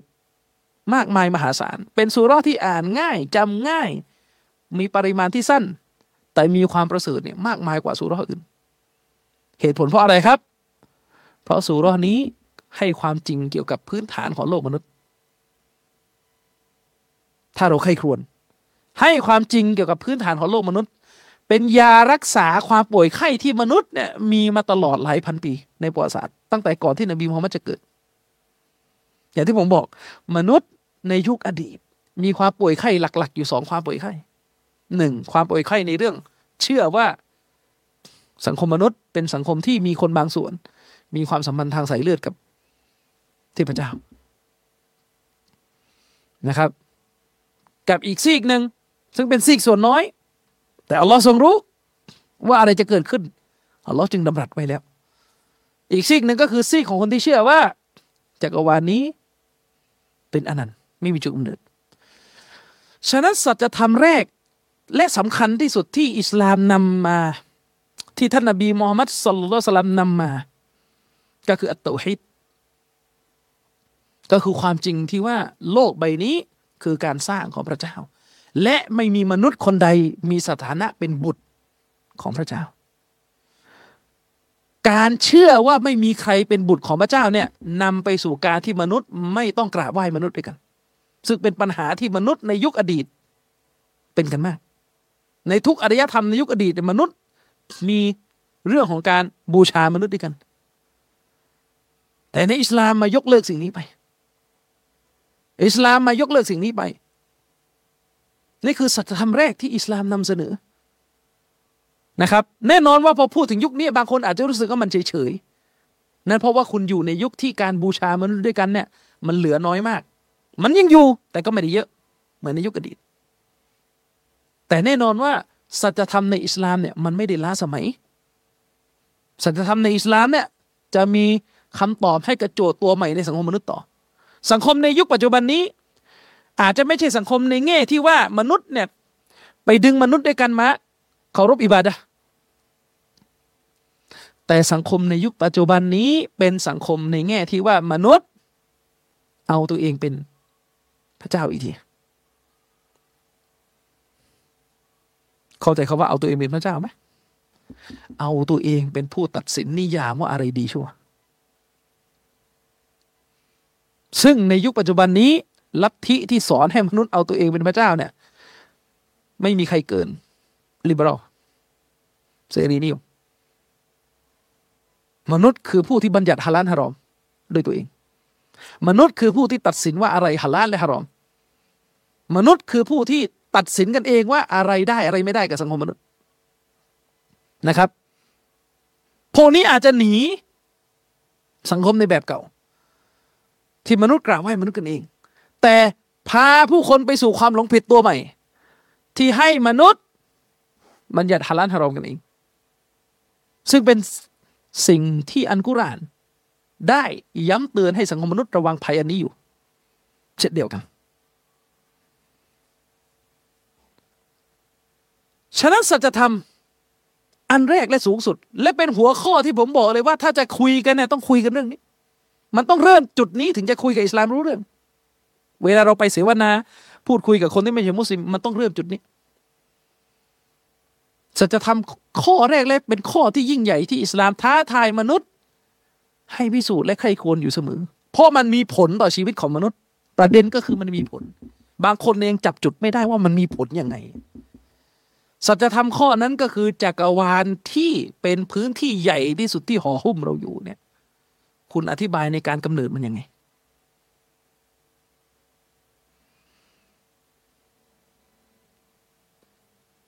ความเชื่อที่มองว่าจักรวาล เป็นอนันต์เนี่ยนอกจากจะถูกหักล้างจากสุรอีคลาสเมื่อกี้แล้วเนี่ยยังถูกหักล้างจากสุรใน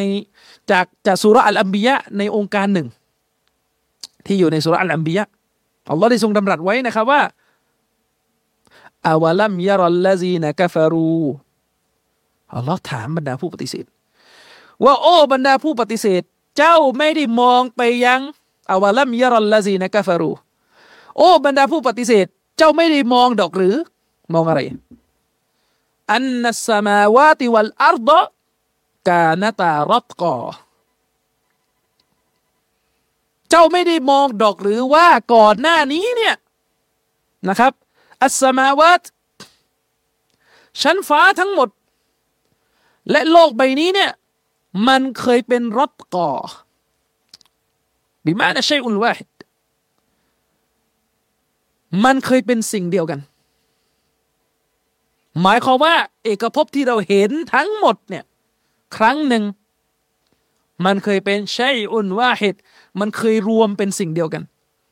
อุลามะบางท่านอธิบายสำนวนคาว่ารัตกอหมายถึงเป็นกุตละวาฮิดะเป็นมวลมวลเดียวฟาฟาตักนาฮูมา และหลังจากนั้นเราได้แยกมันออกจากกัน อิมาม ไบรอวีอธิบายว่า หมายถึงเมื่อพระองค์ทรงแยกมันออกจากกันแล้วเนี่ย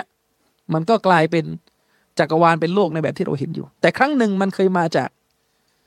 จุดจุดเดียวนะครับ องค์การนี้เนี่ยจะไปสอดคล้องและขยายความกับอีกองค์การหนึ่งในอัลกุรานอัลลอฮฺสุบฮานุตะลาดำรัสไว้ในอีกองค์การหนึ่งว่าวัสมาอับานัยนาฮาบีไอดินนะครับว่าอินนาละมูซิอุนอัลลอฮ์บอกว่าและจักรวาลนี้ นะครับ เราได้สร้างมันขึ้นมาด้วยกับอำนาจของของเราว่าอินนาละมูซิอุนและเราคือผู้ที่ขยายพื้นที่ของจักรวาลออกไป ในการอธิบายอายะนี้อุลามะบอกว่าหมายถึงว่าอัลลอฮ์เนี่ยทรงสร้างจักรวาลมา ด้วยการทำให้มันค่อยๆขยายออกไปได้ทรงขยายมันออกไป แล้วก็กลายมาเป็นจักรวาลในแบบที่สวยงามในแบบที่เราเห็นกันนะครับสองอายานี้ เป็นหนึ่งในสัจธรรมที่อิสลามนำมาประกาศเมื่อพันสี่ร้อยปีที่แล้ว ในยุคที่มนุษย์กลุ่มหนึ่งไปหลงเข้าใจว่าความเชื่อที่ว่าจักรวาลเป็นอนันต์เนี่ยคือวิทยาศาสตร์ อย่างที่ผมบอกไปไงว่า ความเชื่อที่มองว่าจักรวาลเป็นอนันต์ถูกอ้างว่าเป็นวิทยาศาสตร์มาตลอดหลายพันปี จนกระทั่งมาถึงศตวรรษที่สิบหกสิบเจ็ดในยุโรป นักวิทยาศาสตร์ในสาย วัตถุนิยมเนี่ยยังเชื่อว่าจักรวาลเป็นเป็นอนันต์อยู่นะครับ และสุดท้ายความเชื่อที่ถูกมองว่าเป็นวิทยาศาสตร์อันเนี้ยก็ถูกหักล้างทิ้งไปเมื่อนักดาราศาสตร์ ค้นพบชุดคำอธิบายกำเนิดจักรวาลตัวใหม่ ที่เรารู้จักกันทุกวันนี้ว่าบิ๊กแบงสรุปก็คือบิ๊กแบงเนี่ยอธิบายว่าจักรวาลเนี่ยมันมีจุดกำเนิด มันไม่ได้มีสถานะที่เป็นอนันต์ตามที่พวกนักวัตถุนิยมที่ปฏิเสธพระเจ้าเนี่ยเคยอ้างมาตลอด นะครับ ด้วยเหตุนี้ทุกวันนี้ ด้วยเหตุนี้ทุกวันนี้ คนที่ปฏิเสธพระเจ้าเนี่ย เวลามาเถียงกับมุสลิมอะเท่าที่เราเจอนะ ไม่มีใครกล้าบอกเลยว่าตัวเองเชื่อในเรื่องจักรวาลมี จุดกำเนิด โทษโทษไม่ได้เชื่อเลยว่าจักรวาลเนี่ยไม่มีจุดกำเนิดจักรวาลเป็นอนันต์ไม่มีนะตอนนี้เนี่ยถ้าเถียงกันดีเบตกันเนี่ยทุกคนเชื่อเหมือนกันหมดว่าจักรวาลมีจุดกำเนิด แต่อธิบายปฐมเหตุ ในการกำเนิดจักรวาลเนี่ย ไม่เหมือนกัน อันนี้กระโดดมาปัจจุบันแล้วนะกระโดดมาปัจจุบันแล้วณปัจจุบันนี้ความเชื่อทั้งสองปีกในยุคอดีตเนี่ยพังหมดแล้ว ความเชื่อในเรื่องเทพตกไปแล้วนึกออกไหมครับ ความเชื่อในเรื่องเทพตกไปแล้วสองความเชื่อในเรื่องจักรวาลเป็นอันนั้นก็ตกไปแล้ว ตอนนี้สิ่งที่มนุษย์เชื่อกันโดยทั่วหน้าก็คือหนึ่ง ไม่มีใครเป็นลูกเทพ ไม่มีใครเป็นลูกพระเจ้ายกเว้นนาซอรอในนี้อีกเรื่องหนึ่งนะอืม แล้วก็พวกดอลลาร์ละบางส่วนที่ยังแก้ไม่ได้นั่นก็อีกเรื่องหนึ่งแต่กำลังจะพูดถึงคนที่มีเหตุผล คนที่อิงทุกอย่างอยู่บนหลักของเหตุผลเนี่ยหนึ่งไม่เชื่อในเรื่อง ความสัมพันธ์ในเชิงสายเลือด ระหว่างอำนาจเบื้องบนกับมนุษย์อีกแล้วสองไม่เชื่อในเรื่อง การเป็นอนันต์ของจักรวาลอีก ซึ่งก็เลยนำไปสู่ความเชื่อที่ว่าหนึ่ง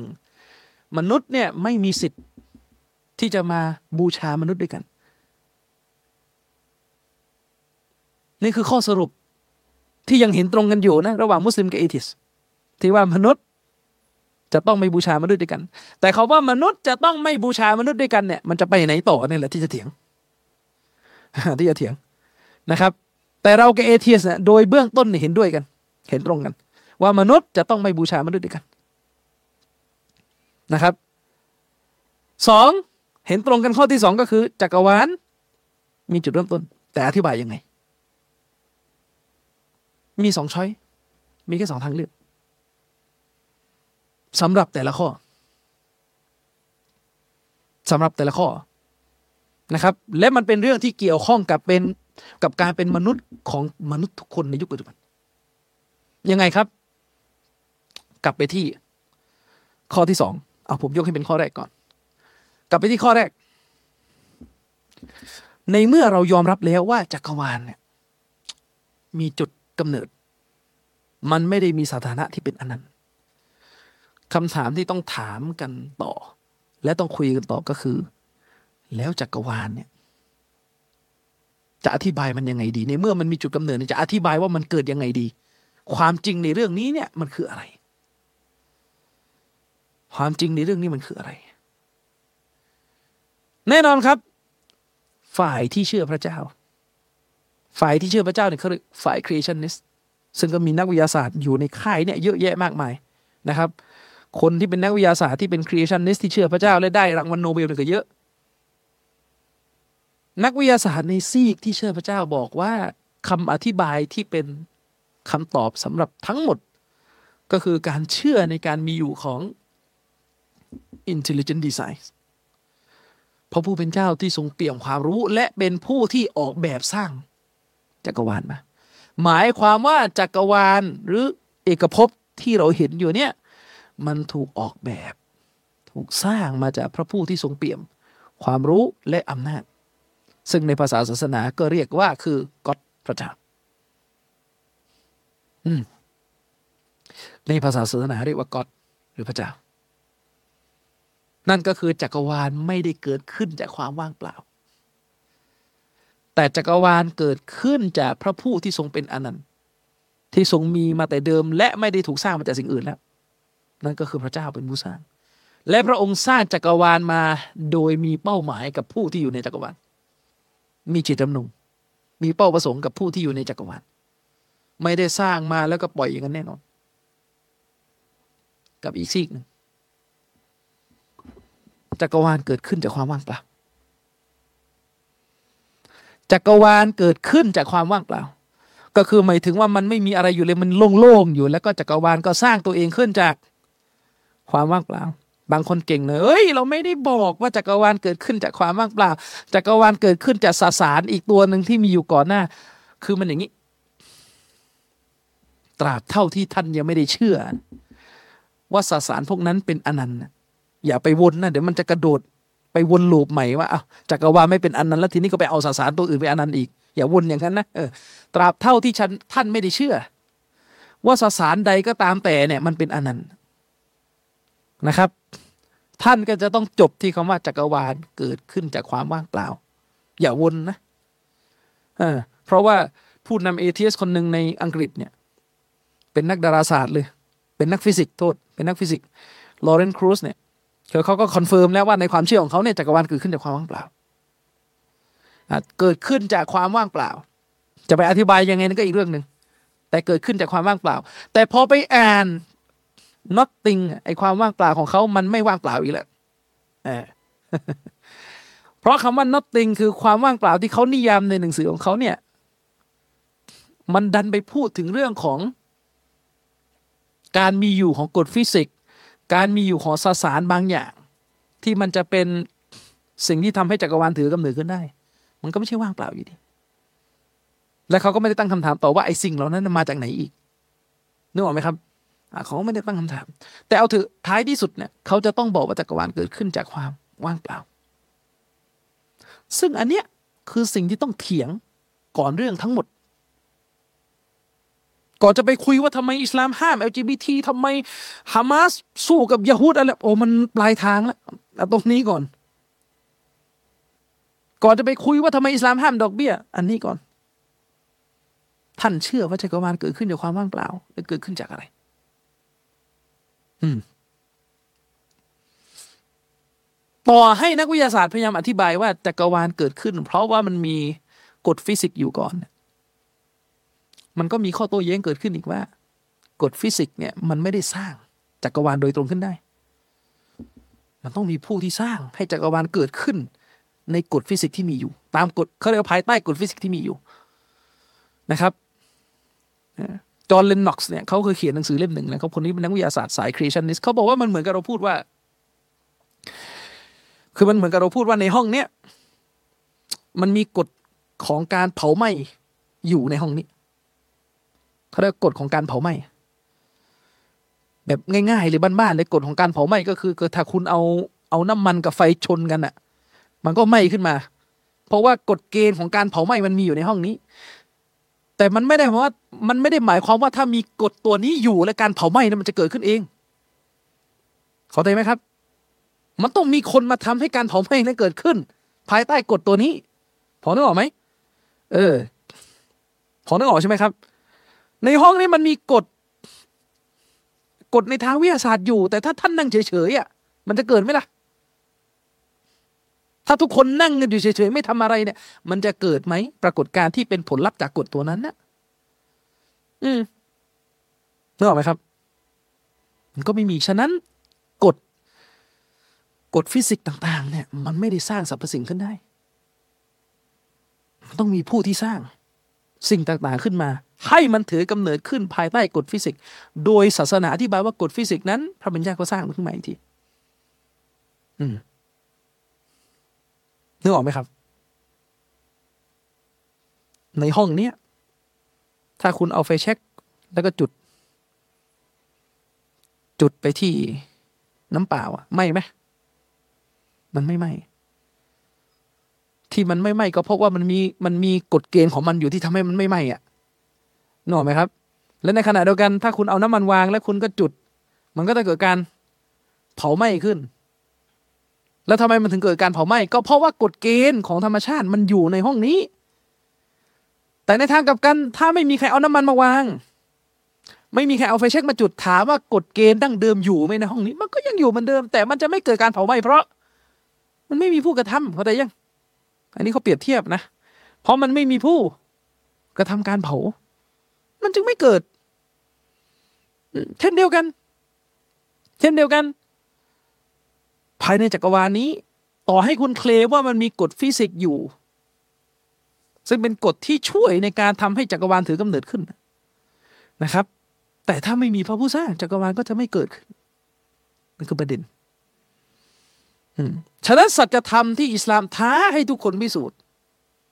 นั่นก็คือจักรวาลนี้ถือกำเนิดขึ้นด้วยการสร้างของพระเจ้า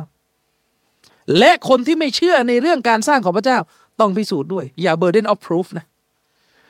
burden of proof เนี่ยเป็นการใช้ตรรกะวิบัติอยู่คนหนึ่งก็คือโยนคนอื่นให้พิสูจน์อย่างเดียวนะอืม แต่ตัวเองไม่พิสูจน์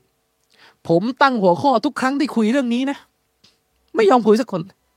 ไปดูในในเวลาเราเล่นกันในโซเชียลต่างๆ ใน TikTok ใน Clubhouse เนี่ย เวลาจะมาคุยเรื่องพระเจ้าเนี่ยพอถามกับ ว่าถ้าท่านไม่เชื่อพระเจ้าเนี่ย คุณเชื่อว่าจักรวาลเกิดเองไหม บางคนนี่งงสับสนในตัวเอง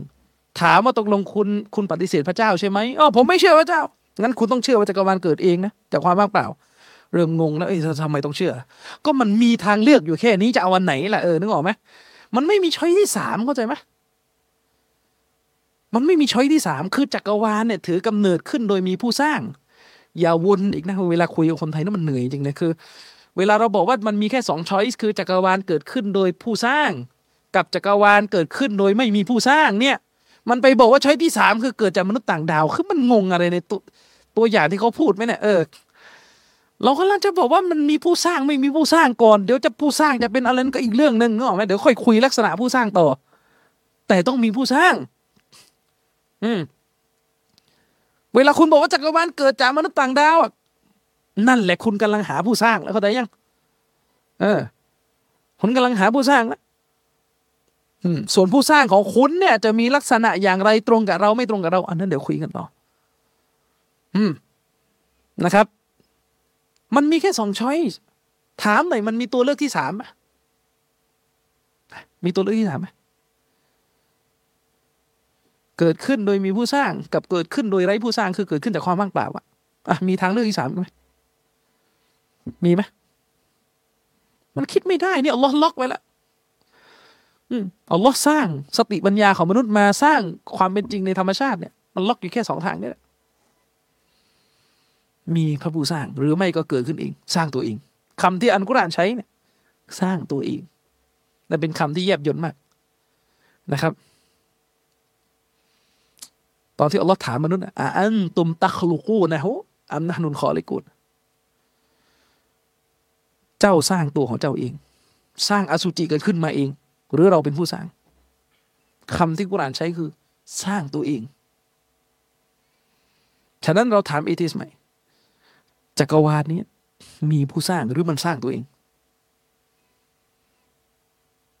คาว่าสร้างตัวเองมันนึกได้อยู่อย่างเดียวก็คือ ว่างเปล่าแล้วก็สร้างตัวเองมาจากความว่างเปล่า ซึ่งจริงๆมันเป็นมันเป็น ถ้าใครจะไปยืนยันว่ามันมีการสร้างตัวเองขึ้นมาจากความว่างเปล่า มันย้อนแย้งในตัวละเพราะความว่างเปล่าในสถานะของมันคือไม่มีอะไร แล้วมันจะมีการสร้างในความว่างเปล่าได้ยังไง เพราะสร้างมันแปลว่ามีละเข้าใจยัง คือคำว่าสร้างเนี่ยเวลาเราพูดว่าได้สร้างเนี่ยมันแปลว่ามันมีแล้วนะมันไม่ว่างกันนะถ้าสร้างแปลว่าไม่ว่างกันนะมันมีไหมในภาษาเราอะที่เราพูดกันการสร้างเนี่ย แปลว่าว่างเปล่า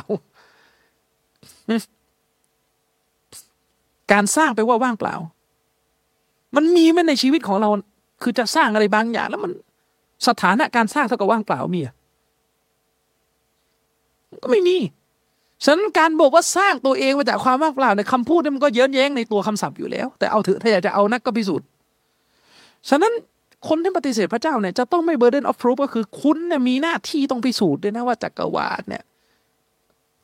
มาจากความว่างเปล่าอย่างไร ไม่ใช่มาถามแต่ฝ่ายที่เชื่อพระเจ้า ไหนพิสูจน์พระเจ้าหน่อยสิไหนพิสูจน์พระเจ้าหน่อยสิเออเอาเล่นไหนพิสูจน์หน่อยสิว่าจักรวาลมาจากความว่างเปล่าพอโดนคำถามนี้ไปงง เฮ้ยแล้วทำไมต้องพิสูจน์เอา้าก็ถ้าไม่เชื่อพระเจ้าก็เชื่ออันนี้แหละมันจะเอาอันไหนอะ อืม วันนั้นผมจำได้ ผมคุยกับคนคนหนึ่งในทิกตอกผมก็ไม่รู้แกเป็นใครนะแกมาคุยกับผม คือเวลาเราบอกว่าในชีวิตคุณนะผมขอเรื่องเดียวนะคุณเคยเจอสสารตัวใดบ้างที่มันถือกำเนิดจากความว่างเปล่าขอเรื่องเดียวพอไม่มี หาไม่ได้ ยกตัวอย่างไม่ได้ สสารที่ถือกำเนิดขึ้นจากความว่างเปล่าเนี่ย ขอหน่อยสิไม่มี แต่ดันเชื่อว่าจักรวาลคือคอยกเว้นจากสิ่งนี้ย้อนแย้งไหมเราไม่เคยเชื่อเลยว่ามีสสารใดในสากลจักรวาลนี้ที่มันเกิดขึ้นจากความว่างเปล่าได้ แต่เรายกเว้นจักรวาลมาอยู่อันเดียว ที่เป็นหน่วยที่ใหญ่ที่สุด เออ นี่แหละเรากำลังจะบอกว่าคนพวกนี้ท้ายที่สุดเนี่ยเขาเรียกว่า หมดซึ่งคำอธิบาย ฉะนั้นเนี่ยสัจธรรมที่อิสลามเรียกร้องให้ทุกท่านพิสูจน์และถ้าใช้ในแง่สติปัญญาเนี่ยมันจบแล้วต่อให้คุณพยายามไปค้นข้อมูลทางวิทยาศาสตร์มาแค่ไหน มันก็จะมา support เรื่องการมีอยู่ของพระเจ้าอยู่ดี อืม ตราบเท่าที่คุณเนี่ยยังไม่ยอมรับ ได้แม้แต่หนึ่งอันว่ามีความว่างเปล่าอะไรที่มันเกิดขึ้นเอง และคุณเชื่อว่ามันมีอยู่จริง ในโลกที่เป็นจริงนะไม่ต้องเสียเวลามานั่งพิสูจน์จักรวาลไม่งั้นมันจะยิ่งย้อนแย้งมันจะยิ่งย้อนแย้ง คือเราใช้คำอธิบายในเรื่องจักรวาลเนี่ย โดยอาศัย fact ที่มันประจักษ์อยู่ ในโลกใบนี้ นั่นก็คือทุกอย่างที่มีอยู่ในโลกใบนี้มันต้องการเหตุหมดเลย สิ่งต่างๆที่มันมีอยู่เนี่ยมันเกิดขึ้นมาเนี่ยมันต้องพึ่งอีกสิ่งหนึ่งเป็น เหตุทั้งสิ้นเขาแต่ยัง นี่คือเราใช้แฟกต์ทุกอย่างคือมันไม่มีอะไรในจักรวาลนี่ที่อยู่นอกกฎเนี่ยทุกอย่างมันอยู่ในกฎนี้หมด ทุกอย่างมันอยู่ในกฎนี้หมดว่าทุกสิ่งที่มันถือกำเนิดขึ้นมันต้องการสสารอีกตัวหนึ่งเป็นปฐมเหตุ แล้วทำไมเนี่ยเราจะเอาล้านกว่าตัวอย่างนี่ไปสรุปกับจักรวาลไม่ได้นึกออกไหมแต่ไอคนที่ล้านกว่าตัวอย่างนี่บอกว่ามันต้องมีปฐมเหตุหมด ยกเว้นจักรวาลอะไรมีเหตุผลกว่า ถ้าคุณจะตำหนิว่าอะไรงมงายเนี่ยอะไร คือสิ่งที่สมควรในการถูกตำหนิถ้าไม่หลอกตัวเอง ฉะนั้นสำหรับเราเราถือว่าฝ่ายเรามีน้ำหนักกว่า ไม่ใช่แค่มีน้ำหนักฝ่ายเราคือสัจธรรม ฝ่ายคุณยึดถือความเท็จ การเชื่อว่าจักรวาลนี้ มีพระผู้สร้างเป็นปฐมเหตุ คือสิ่งที่มีเหตุผล และมีหลักฐานรองรับที่สุด มันมีหนังสือเล่มหนึ่งถ้าใครว่างอยากจะอ่านนะ คนเนี้ยเขาเป็นนักปรัชญา atheist ที่เขียนหนังสือ support atheist มา เกินครึ่งกว่าชีวิต ชื่อแอนโทนีฟลิวเขาเขียนหนังสือตั้งแต่ทศวรรษที่ห้าศูนย์เขียนพิสูจน์ว่ามันต้องไม่มีพระเจ้ามาตลอดอะเขียนโจมตีคนที่เชื่อพระเจ้ามาตลอดอพออายุบรรปลายชีวิตเนะ่ะเปลี่ยนไม่เอาละออกหนังสือใหม่ ยืนยันว่า ในเหตุผลที่เขาใช้มาตลอดชีวิตเนี่ยมันผิด มันต้องมีพระเจ้า มันต้องมีพระเจ้า เขาก็เลยมีหนังสือเล่มหนึ่งชื่อว่า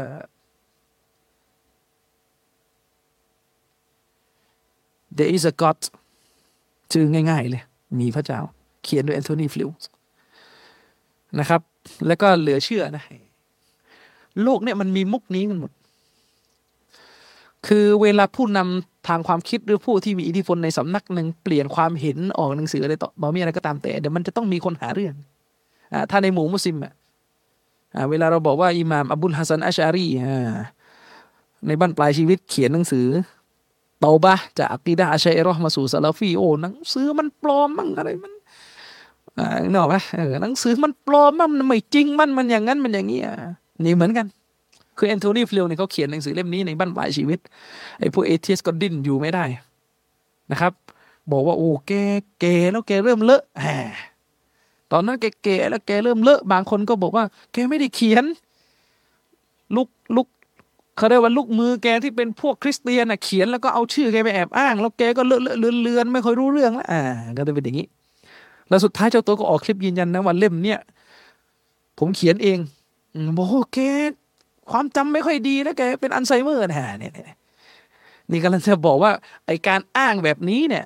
แม้แต่โลกตะวันตกมันก็เป็นฉะนั้นในโลกมุสลิมเนี่ยยิ่งหนักเลยถ้าถ้าถ้าถ้าเจออะไรอย่างเงี้ยนะอืม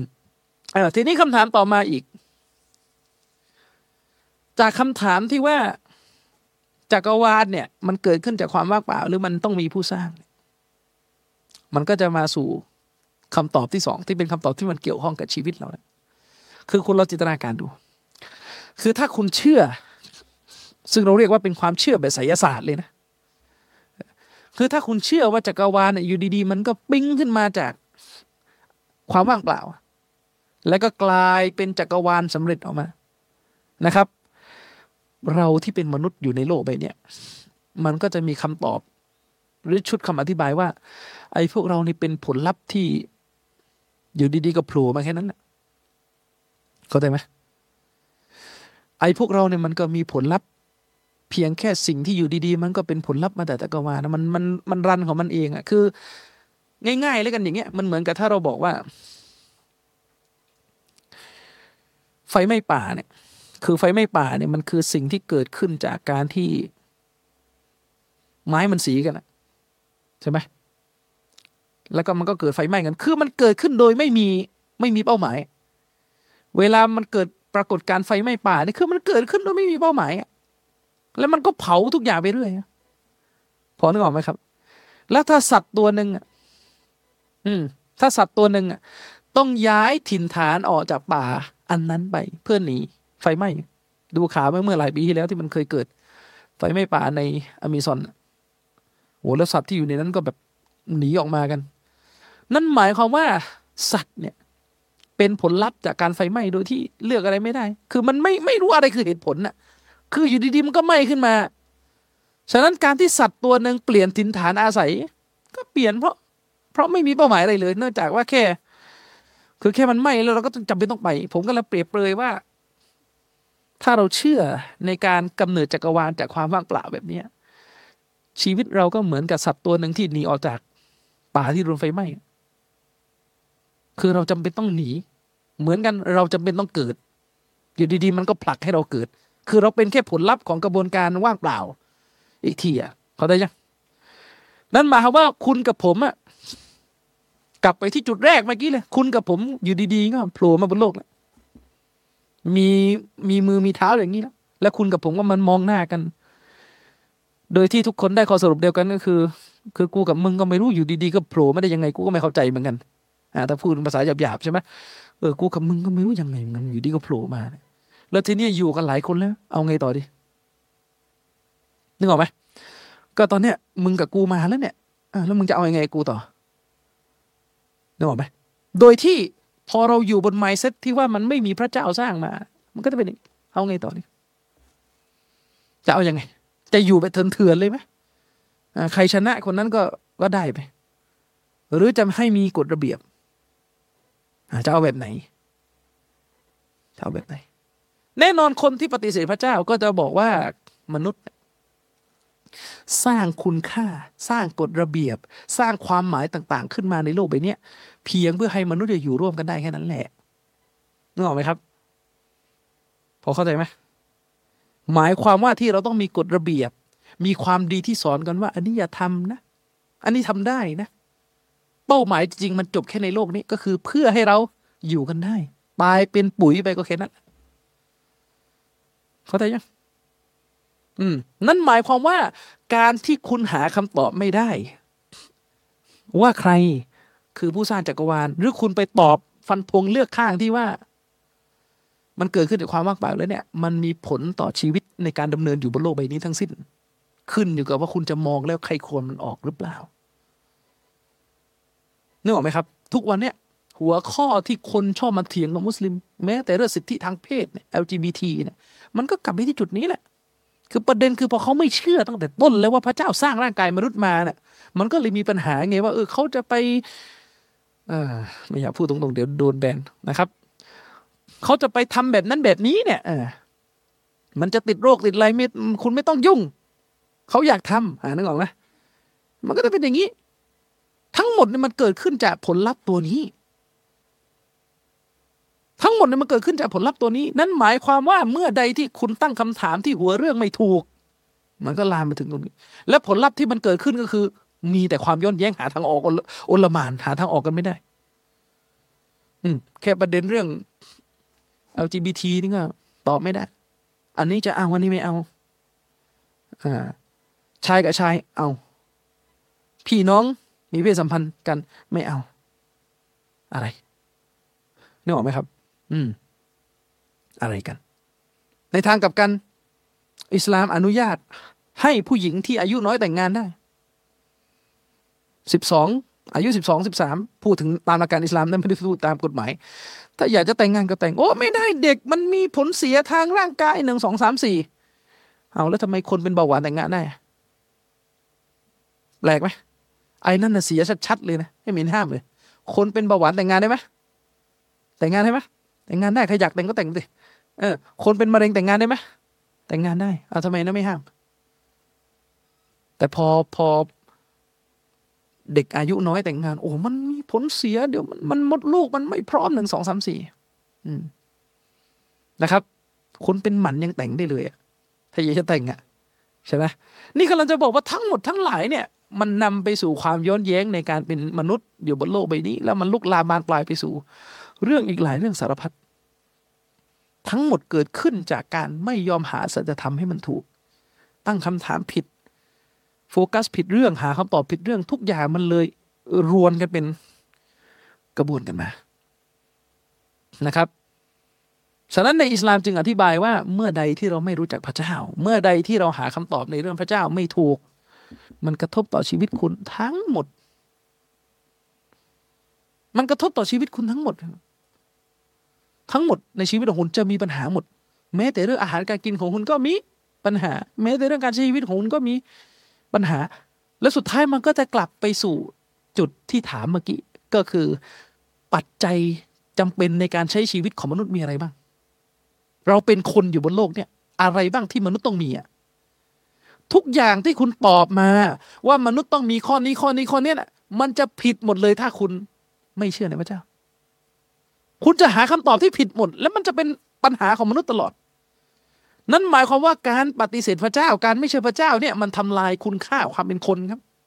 ไม่ต้องมานั่งอ้างเรื่องความเป็นคนความเป็นคนครับ มันไม่มีคุณค่าความเป็นคนที่ถูกต้องตั้งแต่ต้น ถ้าคุณปฏิเสธพระผู้เป็นเจ้า และยิ่งไปกว่านั้น นี่คือข้อสำคัญที่สุดที่ คนปฏิเสธพระเจ้าเนี่ย กลืนน้ำลายไม่อยากพูดเพราะมันเจ็บปวด คืออะไรรู้ไหมครับ คือท้ายที่สุด ถ้าคุณไม่เชื่อในเรื่องพระเจ้า มันก็จะอัตโนมัติว่าคุณไม่เชื่อในเรื่องการสอบสวนในโลกหน้ามันมาคู่กันใช่ไหมมันจะมาคู่กัน คือถ้าคุณไม่เชื่อในเรื่องพระเจ้าเป็นผู้สร้างจักรวาลเนี่ย มันก็จะมาคู่กันกับคุณจะไม่เชื่อในเรื่องการฟื้นคืนชีพและรอวันพิพากษา ทีนี้พอเป็นอย่างนี้เนี่ย มันจะตายรังตรงที่ว่า ความดีทั้งหมดไม่มีอยู่จริง ความดีทั้งหมดเป็นสิ่งสมมุติ ความดีทั้งหมดเป็นสิ่งโกหก เพราะอะไรครับ เพราะถ้าไม่มีโลกหน้าอยู่จริง ความดีคืออะไรแปลกไหมคนที่ไม่ใช่มุสคนที่เป็น atheist มักจะมากันเนกันหนาคนเชื่อพระเจ้าเอ้ยนรกสวรรค์เป็นสิ่งสมมุติ แล้วคุณค่าที่ atheist ยึดถืออยู่เนี่ยอันนั้นสมมุติชัดๆเลยครับ ถ้าไม่มีพระเจ้าในสิ่งสมมุติทั้งนั้นยกตัวอย่างเช่น อะคุณค่าหนึ่งของ atheist ก็คือ ในการเป็นคนน่ะ เป็นไปถึงอะไรก็ได้ ขอแค่อย่าละเมิดคนอื่นพอ คือแน่นอนที่เราพูดเนี่ยย้ำอีกรอบเราเถียงในเชิงปรัชญานะเราไม่ได้ไปพูดในเรื่อง ในเรื่องข้อกฎหมาย เวลาเอทิสบอกว่าเรา เราไม่ต้องละเมิดคนอื่นพอแล้วเป็นมนุษย์เนี่ย ความดีคือไม่ละเมิดคนอื่น ผมถามไม่จริงเถอะ ถามไม่คิดนะอย่าไปตัดต่อคลิปอีกนะ เออถามไม่คิด ที่บอกว่าความดีคือการไม่ละเมิดคนอื่นน่ะทำไมการละเมิดคนอื่นมันถึงไม่ดีเอาตอบหน่อยนี่คำถามทำไมการที่คนคนนึงไปละเมิดอีกคนหนึ่งมันถึงไม่ดีเอาตอบหน่อยขอแบบรูปธรรมว่าไม่ดีเพราะอะไร มันจะมีวนอีกแล้วไม่ดีเพราะละเมิดนะนะอันนี้ไม่เข้าใจคำถาม คือการละเมิดคนอื่นเนี่ยที่คุณบอกว่ามันไม่ดีอะไรคือหลักฐานว่ามันไม่ดี แน่นอนเราเชื่ออยู่แล้วว่าไม่ดี แต่ที่เราเชื่อ เพราะเราใช้ศาสนา แต่คุณที่ไม่เชื่อศาสนานะตอบยังไง การละเมิดคนอื่นไม่ดีเพราะอะไรเพราะถ้าละเมิดไปแล้ว เราถูกลงโทษทางกฎหมาย ใช่ไหมล่ะอ๋อถ้าอย่างนั้นอยู่ในรัฐ อยู่ในดินแดนที่ไม่มีกฎหมายไปอยู่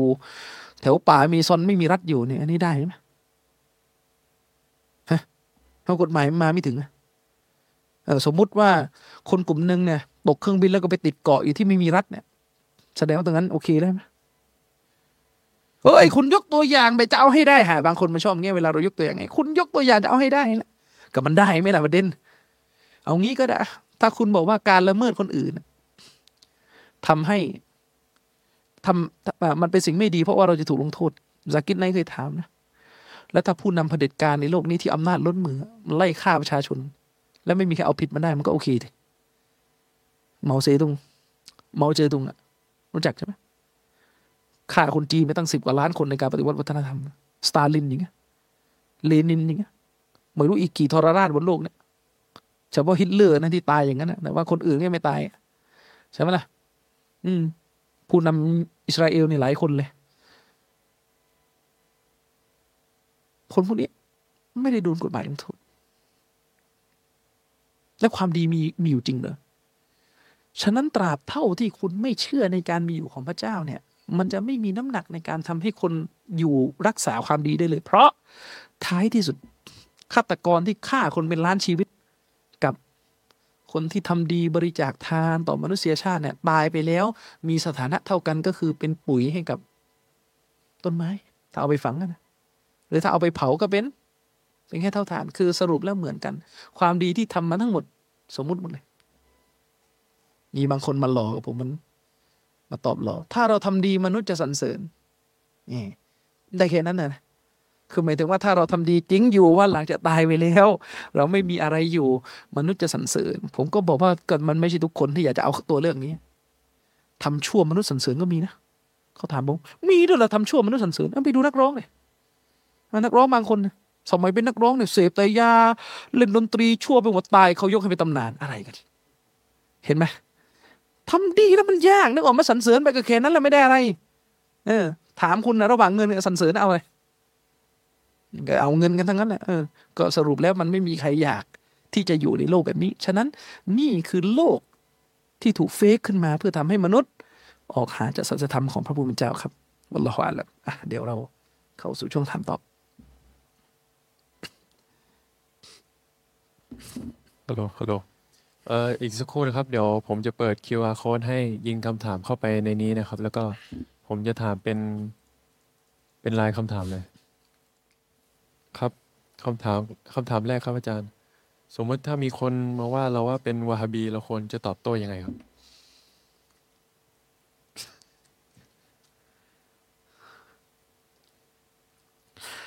คือตอบไปสั้นๆนะวาฮาบีคือแนวทางนบีนะสั้นๆเนี่ยอืม คือมัน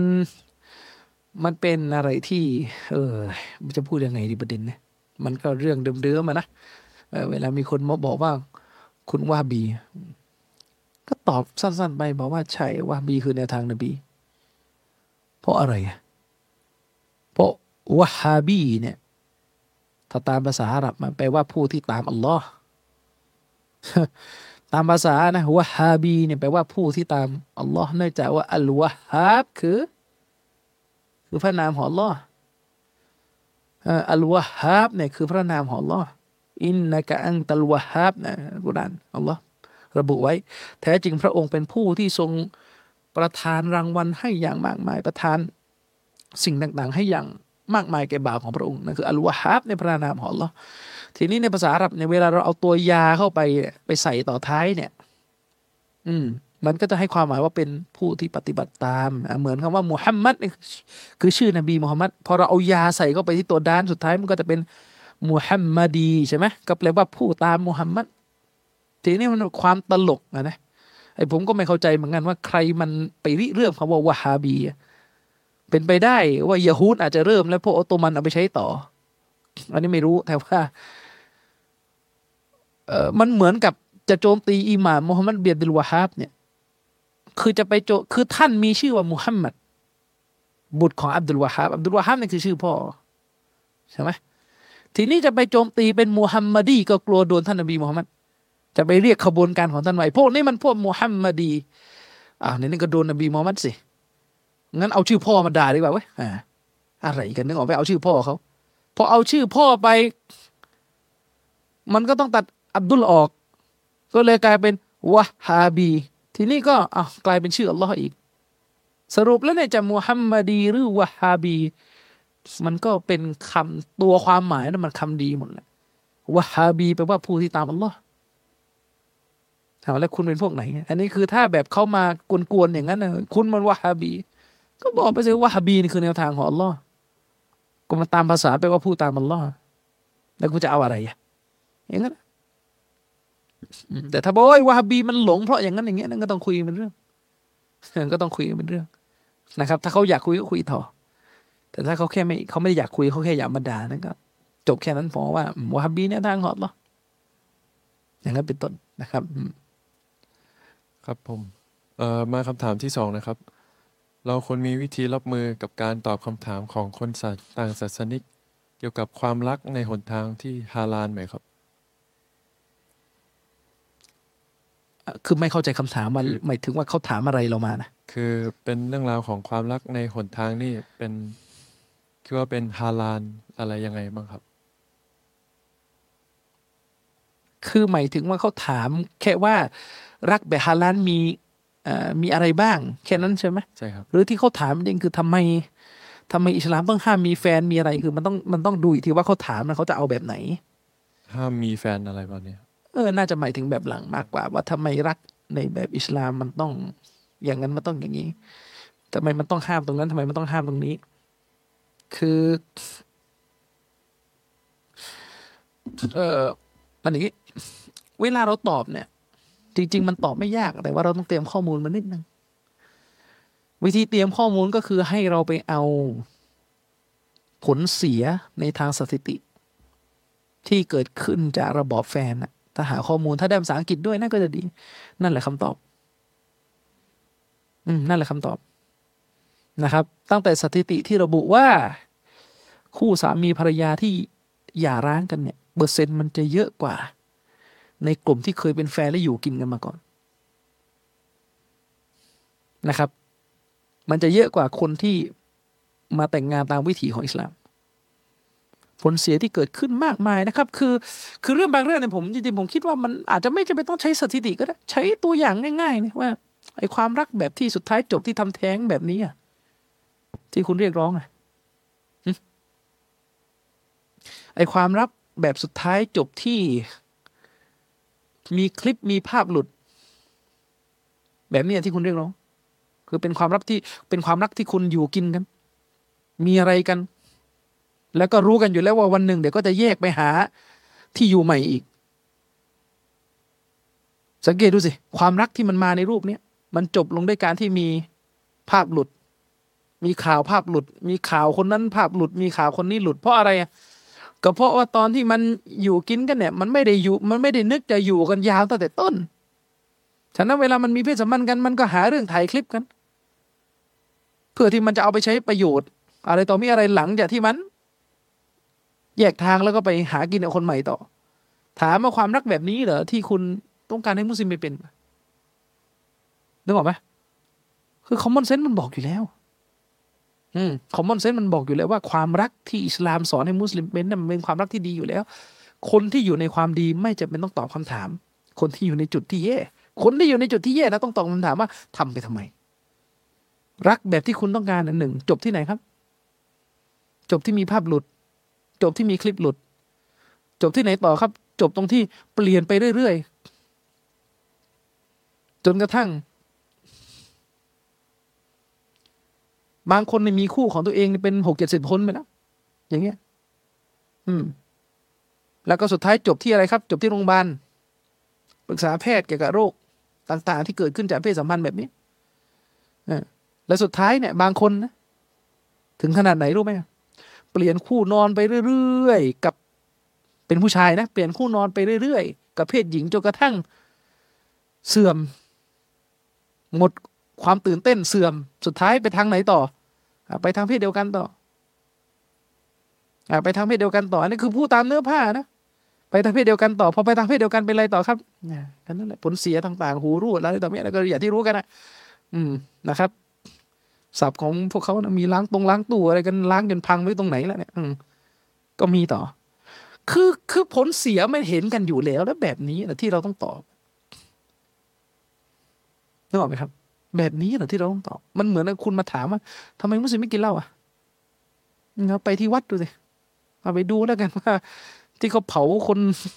เผาศพคนที่เมาเหล้าแล้วก็ตายเนี่ยนั่นแหละคำตอบว่าทำไมไม่กินเดี๋ยวนะอืมนะครับ อันนี้ก็เป็นคำตอบที่ผมคิดว่า เราตอบได้ จริงๆไม่มีไม่มีอะไรยุ่งยากเราตอบได้ เพียงแค่อย่าไปติดกับเขาว่า ก็มันเป็นเสรีภาพอะจริงๆมันติดอยู่แค่นี้แหละคือสิ่งที่ศาสนาห้ามนะคุณยอมรับอยู่แล้วว่ามันดี แต่คุณเนี่ยเห็นเสรีภาพดีกว่าความดี เข้าใจไหมครับ คนพวกเนี้ยยอมรับโดยสุจริตใจอยู่แล้วว่าดื่มสุรา มันไม่ดี มันก่อผลเสีย แต่ถ้าใครไปออกกฎหมายห้ามดื่มสุราเนี่ย โกรธ ความตลกของโลกไว้เนี่ย โกรธ ทั้งที่ยอมรับอยู่ว่าไม่ดี นั่นเพราะอะไรครับ เพราะเห็นแก่เสรีภาพในร่างกายเนี่ย มากกว่าความดีงามทั้งหมด จะนำไปสู่ผลลัพธ์ที่หายนะขนาดไหนไม่เป็นไร สิ่งที่ต้องรักษาไว้ก่อนคือ เสรีภาพ ซึ่งอิสลามไม่ยอมรับวิธีคิดอย่างนี้ ไม่ยอมรับวิธีคิดอย่างนี้ และแม้แต่พวกคุณก็ไม่ยอมรับวิธีคิดอย่างนี้เพราะถ้าคุณยอมรับวิธีคิดอย่างเนี้ย คือที่ว่าเสรีภาพดีกว่าทุกอย่าง คุณต้องทำให้มันสุด คุณต้องทำให้มันสุด อืม ทำไมเด็กประถมคุณถึงไม่ให้เข้าใจเสรีภาพอืมทำไมเด็กประถมคุณถึงไม่ให้เขาใช้เสรีภาพ เพราะที่กับเด็กประถมคุณจะมีกฎอีกข้อหนึ่งห้ามนี้ห้ามนี้ห้ามนั้นทำไมทำไมไม่ให้ใช้เสรีภาพกับเด็กประถม โอ้ยเด็กมันยังคิดไม่ได้ สมองมันยังน้อย วิจารณญาณมันยังน้อย คิดไม่ได้ได้ยังไงเด็กประถมบางคนคณิตศาสตร์เก่งกว่าผู้ใหญ่บางคนอีกไปสอบอะไรต่อมีอะไรได้ล่ะทำไมคิดไม่ได้ คิดไม่ได้เนี่ยคุณเอาคุณเอง นึกออกไหมคุณเอาคุณเองอะเด็กบางคนอยู่ป .6 ใช่ไหมมันตลกไหมถ้าตอนป .6 ใช้เสรีภาพไม่ได้เข้ามหนึ่งใช้ได้แล้วไอ้มหนึ่งกับป .6 ห่างแค่ไหนสี่เดือนนึกออกไหมเออ ยิ่งทำมาเป็นในเชิงอายุ ถ้าอายุสมมติอายุสิบหกใช้เสรีภาพเนี่ยอายุสิบห้าใช้ไม่ได้ อายุสิบห้าเนี่ยห้าทุ่มครึ่งยังใช้ไม่ได้อยู่เข้าเที่ยงคืนใช้ได้แล้วตลกไหมนี่อะเหตุผล นี่แหละก็เลยจะบอกความย้อนแย้งของความเป็นระบอบที่ไม่ใช่อิสลามครับ ครับคำถามต่อไปนะครับ ชาวซุนนะกับซาลาฟีเหมือนกันไหมครับ ความหมายเดียวกันครับสุนนะก็คือแบบอย่างของท่านนบีซาลาฟีก็คือผู้ที่ตามนบีและตามซอฮาบะจริงๆเขาว่าอัสซุนนะที่ใช้กันในศาสนานะก็ไม่ได้เพียงแค่แบบอย่างของท่านนบีนั่นก็แบบอย่างซอฮาบะก็เรียกว่าแนวทางสุนนะหมดความหมายเดียวกันครับ ครับคำถามต่อไปเราควรมีจุดยืนกับกลุ่มฮามาสอย่างไรบ้างครับ เขาเป็นมุสลิม จุดยืนที่เราจะต้องให้เขาก็คือจุดยืนในเรื่องที่เขาถูกนะครับ จุดยืนที่ต้องมีต่อเขาก็คือขอดูอาให้เขาชนะ ขอดูอาให้เขากำราบยะฮูดให้สำเร็จ แล้วก็ขอดูอาให้อัลลอฮ์แก้ไข สิ่งที่เขาผิดพลาด สิ่งที่เป็นความบลาละที่มีอยู่ในแนวทางของเขา ขออัลลอฮ์แก้ไข นั่นคือจุดยืน แล้วก็ที่สำคัญกว่านั้นคือ แจกแจงให้ผู้คนรู้ ว่าอะไรคือจุดยืนที่ไม่ถูกของฮามาสเพราะถ้าเราบอกว่ามุสลิมเนี่ยไม่ได้ถูกทุกข้อ งั้นก็ต้องบอกว่าข้อไหนผิดทำไมต้องบอกก็มันมีคนตามข้อผิดอยู่แค่นั้นนะครับ อืม จุดยืนนี่เป็นจุดยืนที่ใช้กับ รัฐบาลมุสลิมทั่วโลก ไม่ใช่แค่ฮามาส ไม่ว่าจะเป็นซาอุไม่ว่าจะเป็นอัฟกานิสถาน ไม่ว่าจะเป็นที่ไหนก็ตามแต่เนี่ย มันใช้จุดยืนนี้หมดเลยครับ อืม ก็คือขอร้อให้ชัยชนะแก่มุสลิม และขอร้อแก้ไข สิ่งที่ไม่ถูกเขานั่นคือจุดยืน ส่วนในรายละเอียดเป็นยังไงนั่นก็ว่ากันไป ก็ไปคุยกันต่อนะครับ แต่แน่นอนว่ามันไม่มีหรอก คนที่จะไปมีความ คนที่จะไปเลอะเทอะถึงขนาดที่ว่าอยากเห็นยาฮูดชนะฮามาสมันมีอะไรอย่างนั้นนะ ใช่ไหมล่ะมันไม่มี แต่ทั้งนี้และทั้งนั้นสิ่งที่ผมต้องการจะเตือนตรงนี้ก็คือว่า สถานการณ์ที่เกิดขึ้นในเวลานี้เนี่ย อย่าฉวยประโยชน์ ในการยกมาเพื่อด่าทอผู้ที่เราเกลียดชังจากทั้งสองฝ่ายจากทั้งสองฝ่าย คนที่ไม่โอเคกับฮามาส มันก็ต้องไม่โอเคโดยอยู่ในกรอบที่พอดีนะครับ คืออย่าไม่โอเคกับฮามาสจนกระทั่งเราไม่ดูอาให้แก่ พี่น้องที่ล้มตายอยู่ อย่าไม่โอเคกับฮามาสจนกระทั่งเราไม่ประนามยะฮูดอย่าไม่โอเคกับฮามาสจนกระทั่งเราเนี่ยไม่คิดที่จะช่วยกันแก้ข้อมูลในเรื่องที่ยะฮูดเนี่ยมันอาธรรมต่ออุมาอิสลาม แต่ในขณะเดียวกัน คนที่ ชอบฮามาสเป็นการส่วนตัวนะครับ ก็อย่าถึงขั้นมาชอบฮามาสจนกระทั่งไปบิดเบือนข้อเท็จจริงจนกระทั่งปฏิเสธความจริง ที่ว่าฮามาสมันมีปัญหาอยู่ในแนวทางของตัวเอง อย่างบางคนเนี่ยเชียร์ฮามาสรอบนี้จนกระทั่งสร้างข้อมูลเท็จ สร้างข้อมูลเท็จขึ้นมา ผมได้เห็นโตครูคนหนึ่งเขาบรรยายเขาบอกว่า ในระหว่างที่ฮามาสกำลังสู้รบกันอยู่เนี่ยซาอุนี่ทำชั่วร้ายมาก ทำอะไรเขาบอกว่าซาอุเนี่ยเชิญนักร้อง คนหนึ่งมา จัดคอนเสิร์ตในประเทศ และนักร้องคนนี้เนี่ย ก็เรียกร้องให้ทำชีริกขณะโชว์คอนเสิร์ตอยู่ โดยนักร้องคนนี้บอกว่า เออพวกท่านจงมาอยู่กับซาตานที่อยู่กับตัวฉัน อะไรประมาณนี้แล้วก็บอกว่าเนี่ยเนี่ยเนี่ยในขณะที่พี่น้องกำลังสู้กันอยู่เนี่ยซาอุจัดคอนเสิร์ตชีริกแบบนี้ได้ยังไงนี่ถ้ามูฮัมหมัดเอ็มอับดุลวาฮับอยู่เนี่ย ท่านตักฟีดผู้นำซาอุไปแล้วไปถึงไหนตอนไหนหมดนะไอคอนเสิร์ตที่พูดเนี่ย มันก่อนเกิดสงครามไอ้นี่ก็มั่วอีกหมายถึงว่าไอคอนเสิร์ตที่คุณพูดเนี่ย ผมพอรู้แล้วว่าคุณหมายถึงคอนเสิร์ตอะไร ไอคอนเสิร์ตที่คุณพูดเนี่ย มันสองเดือนที่แล้วมันก่อนจะเกิดสงคราม มันก่อนจะเกิดเกิดข่าวปาเลสไตน์ประมาณสักสองสามสัปดาห์ อันนี้ข้อเท็จอันนี้บิดเบือนข้อเท็จจริงข้อที่หนึ่งก็คือเอา เอาสองเรื่องนี้มาผูกกัน คือใช่เราไม่ปฏิเสธว่าซาอุเนี่ยไปจัดคอนเสิร์ตช่วงที่กำลังมีสงครามอยู่ ซึ่งนี่เป็นเรื่องที่น่าทำหนิเป็นเรื่องที่ไม่สนใจถึง ไม่สนใจถึงความเป็นไปของพี่น้องในปาเลสไตน์นึกออกไหมครับ พูดถึงรัฐบาลชุดนี้ไม่ได้เกี่ยวกับอุลามะนะ พูดถึงผู้จัดงานรอบนี้นะครับทำไม่ได้ยังไง แต่ไอ้ที่คุณเล่าบอกว่าเป็นคอนเสิร์ตมีชีริกเนี่ย อันนี้มันอีกอันหนึ่งมันก่อนหน้าสงคราม นะครับ และคุณก็พูดสำนวนผิดอีก คือรายละเอียดข่าวมันเป็นอย่างนี้ มันเป็นมันเป็นมาจากว่ามันมีนักร้องคนหนึ่งที่เขาไปเล่นคอนเสิร์ตที่ซาอุซึ่งไอ้นักร้องคนนี้เนี่ยเป็นนักร้องผู้หญิงซึ่งตอนแรกมันก็ตามภาษาแหละ คือนักร้องพวกนี้มันก็จะแต่งตัวโป๊ะๆหน่อย และทีเนี้ยในระหว่างเล่นคอนเสิร์ตอยู่เนี่ย ความที่มันแต่งตัวจะโป๊เนี่ย เกงสั้นต่อไม่อะไรเนี่ย คือทางผู้จัดคอนเสิร์ตเนี่ย ก็เหมือนพยายามจะเอาผ้ามาสั่งให้นักร้องคนนี้ใส่ที่ข่าวมันออกกันนะ พยายามจะเอาผ้าเนี่ยมาใส่ โดยที่ผู้จัดคอนเสิร์ตในซาอุในคนที่คุมเวทีเขาบอกว่าคุณเป๊โป๊เกินไป ปิดหน่อยนึกออกไหมอ่ามีมีการแบบเอาผ้ามาเล่นยื่นกับตอนตอนตอนร้องเลยว่านี่ปิดหน่อยอ่านักร้องคนนี้ก็พยายามปิดก็ปรากฏว่ายังยังไม่เรียบร้อยดี สุดท้ายก็โดนเรียกเข้าไปหลังเวทีให้ไปเปลี่ยนกางเกง แล้วก็ออกมาก็เป็นใส่เกงขายาวแล้ว ทีนี้นักร้องคนนี้ก็เหมือนรู้สึกเหมือนกับมันกดทับผู้หญิงอะไรเงี้ยมันเหมือนกดทับผู้หญิงทีนี้ก็ไปร้องเพลงอีก ระหว่างร้องเนี่ยก็ไปพูดประมาณว่า คือเราเป็นผู้หญิงอันนี้มันเป็นคำเรียกร้องของผู้หญิง อย่าให้ผู้ชายมากดสิทธิคือไปพูดถึงเรื่องสิทธิ สิทธิแบบเฟมอะไปพูดเหมือนจะแบบกันแนะกันแหนผู้จัดคอนเสิร์ตแล้วทีเนี้ยระหว่างนั้นก็ไปพูดประโยคหนึ่งซึ่งเป็นประโยคกูฟต ไปพูดว่าพวกท่านเนี่ยจงรุกัวก็คือจงก้มรุกัวเนี่ยไปยังเทพเจ้าผู้หญิง คือประมาณว่าจะอวยสิทธิของผู้หญิงแล้วก็ไปพูดคำพูดที่เป็นลักษณะกูฟตว่าพวกคุณเนี่ยคนที่ดูคอนเสิร์ตเนี่ยจงรุกัวไปยังเทพเจ้าผู้หญิง ซึ่งพอเขาพูดคำนี้เสร็จเนี่ยคอนเสิร์ตโดนตัดเลยนะ อันนี้คุณไม่เล่าคอนเสิร์ตโดนตัด โชว์เนี่ยไม่จบเลยคือตัดแค่นั้นคือ เจ้าหน้าที่นี่สั่งยุบคอนเสิร์ตจบแค่นั้น อืม แล้วก็จบ คือคุณก็ต้องให้ความเป็นธรรมกับเขาด้วยว่า เขาเนี่ยไม่รู้ว่านักร้องคนนี้เนี่ย จะมาพูดเนื้อหาที่เป็นกูฟตนึกออกไหมครับไอ้ดันสามก็ดันสามก็ว่ากันไปมาซิยะก็ว่ากันไป แต่อย่าไปยัดข้อหาว่าเขาโอเคกับกูฟอร์พอเขาเชิญนักร้องมาเนี่ยเขาไม่ได้รู้ว่าพวกนี้จะมาพูดอะไร แล้วตอนที่เขาพูดเนื้อหากูฟอร์เนี่ยเขาเบรกคอนเสิร์ตทันที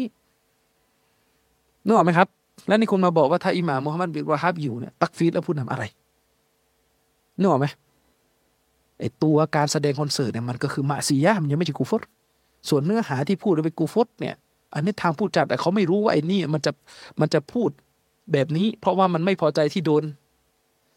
โดนห้าม แล้วเขาก็เบรกคอนเสิร์ตคุณก็ไม่พูดนี่เขาเรียกว่า เอาข่าวเท็จขึ้นมา นึกออกไหมครับ โดยที่มันเป็นคนละเหตุการณ์กันไอ้นี่ก่อนจะเกิดสงคราม อ่าส่วนที่ว่ามันเป็นคอนเสิร์ตที่จัดในระหว่างเกิดสงครามก็ว่ากันไปก็เป็นเรื่องที่น่าตำหนินะครับ พี่น้องล้มตายกันอยู่จะมาจัดคอนเสิร์ตได้ยังไงนะครับ แต่ถ้าพูดกันให้แฟร์นะ อืม ถ้าพูดกันให้แฟร์เนี่ยแม้แต่ในค่ายผู้ลี้ภัยชาวปาเลสไตน์เนี่ย ถ้าไปดูข่าวอะเขาลี้ภัยอยู่ เขาก็ยังมีการเปิดดนตรีร้องรำทำเพลงอยู่ เรากำลังจะบอกว่าความผิดบาปในการร้องรำทำเพลง อยู่แต่กับมะอาซิฟเนี่ยมันมีกันหมดเลยครับไม่ว่าจะซาอุหรือแม้แต่ในค่ายผู้ลี้ภัยปาเลสไตน์นะครับถ้าหาข่าวดู ซึ่งแน่นอนไอ้นี้ไม่ได้จะมาตำหนิ หรือไม่ได้จะมาซ้ำเติมพี่น้องแต่มันคือความผิดบาปที่มีกันหมดทุกคนทั้งประชาชาติ ไม่ได้อยู่ที่ว่าซาอุหรือไม่ซาอุนะครับ อืม ในขณะเดียวกันน่ะ ปีที่แล้วตอนที่กาตาร์จัดบอลโลก ระหว่างที่กาตาร์กำลังจัดบอลโลกอยู่นะซาอุสร้างโรงพยาบาล ให้แก่ผู้ลี้ภัยชาวปาเลสไตน์ในจอร์แดนก็มีคนก็ไม่ได้พูดถึง รอบนี้ก็บริจาคคนก็ไม่ได้พูดถึงนะครับ แน่นอนเขาอาจจะไม่ได้ทำเท่าที่คุณอยากได้ คือคุณอยากให้เขาเนี่ยนำกองทัพยีฮาดไปรบซึ่งเขาไม่ได้ทำเขาทำไม่ได้ เขาไม่กล้าเขาไม่พร้อมอะไรก็อีกเรื่องหนึ่งเนอะครับ แต่ว่าเวลาเราตำหนิคนตำหนิให้มันอยู่บน บนความพอดีทั้งสองฝ่ายได้พูดทั้งสองฝ่าย นะครับ ทั้งสองฝ่ายอ่าเช่นเดียวกัน คนที่ตำหนิฮามาสก็อย่าตำหนิจนเกินเลยนะครับ อุลามะซาลฟีท่านหนึ่งในคูเวตก็คือท่านเชคไฟซอนเอ็มรุกซัลยาซิม ท่านก็ออกแถลงการ บอกว่าเรื่องพวกนี้ถ้าพูดเนี่ย อย่าพูดก็ถ้ามันเกินเบอร์นะครับ อย่าพูดถึงว่าถ้ามันเกินเบอร์เพราะอย่างไรที่สุด มุสลิม ก็ต้องขอดุอาให้มุสลิมได้รับชัยชนะนะครับบัลลอฮฺละประมาณนี้ ครับผมมาคำถามสุดท้ายนะครับ เราจะทำยังไง ถ้าเราทำบาปเดิมซ้ำๆเป็นเวลาหลายครั้ง แต่เราก็พยายามออกมาแล้ว แต่ทำไม่ได้เลย คือมันต้องขอดูอาให้ต้องขอดูอาตลอด อย่าอย่าหยุดขอดูอานะ ต้องขอดูอาตลอดว่าให้อัลลอฮ์เนี่ยนำพาเราออกจากบาปตัวนั้น ในเร็ววัน สองก็คือ แน่นอนผู้ถามย่อมรู้ดีว่าบาปที่ถามมาตัวเองทำอะไรเราไม่รู้ ผู้ถามจะต้องรู้ว่าเหตุที่นำไปสู่การทำบาปนะมันมีอะไรบ้าง มันจะมีประตูที่เป็นปัจจัยไปสู่การทำบาปไงมันจะมีอยู่ เหตุที่นำไปสู่การทำบาปเนี่ย มันมีอะไรบ้างเนี่ยคุณต้องรู้ ฉะนั้นคุณจะต้องพยายามปิดประตูเหตุนั้นให้ได้ ซึ่งแน่นอนคุณต้องไปวิเคราะห์เองนะเพราะว่าคุณไม่ได้เล่าว่าบาปที่คุณทำนี่คืออะไรบาปที่คุณทำนี่มันคืออะไร เราไม่รู้ สมมุติว่าบาปที่ทำเนี่ยคือ มีแฟน แล้วก็ชอบโทรหากันชอบแชทคุยกันชอบอะไรประมาณนี้สมมติเป็นบาปทำนองนี้นะ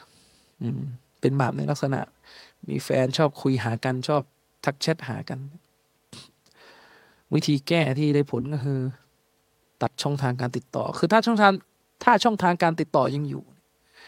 มันก็ยากนิดนึงแหละที่ท่านจะเอาชนะ แรงโยยุพวกนี้ได้ปิดเฟซลบเบอร์ทิ้ง ตัดช่องทางการติดต่อทั้งหมดลองดูซิว่าจะหลุดพ้นไหมแต่ถ้าไม่ตัดเฟซก็ยังคาอยู่ แต่ตั้งเจตนาว่าจะไม่คุยเดี๋ยวมันก็มันก็หลุดอีกนะ เดี๋ยวมันก็จะต้องมีเดี๋ยวมาถามนั่นถามนี่แล้วหลายอย่างลองตัดช่องทางการติดต่อทิ้งไปให้หมด ลบเบอร์ทิ้ง ลบอะไรทิ้งเหมือนคนไม่มีตัวตนอยู่ในโลกนั้นไม่สนใจละดู จะทำได้ไหมอลองดูถ้าวิธีนี้สำเร็จมันก็ก็ดีไปทำเลยล่ะ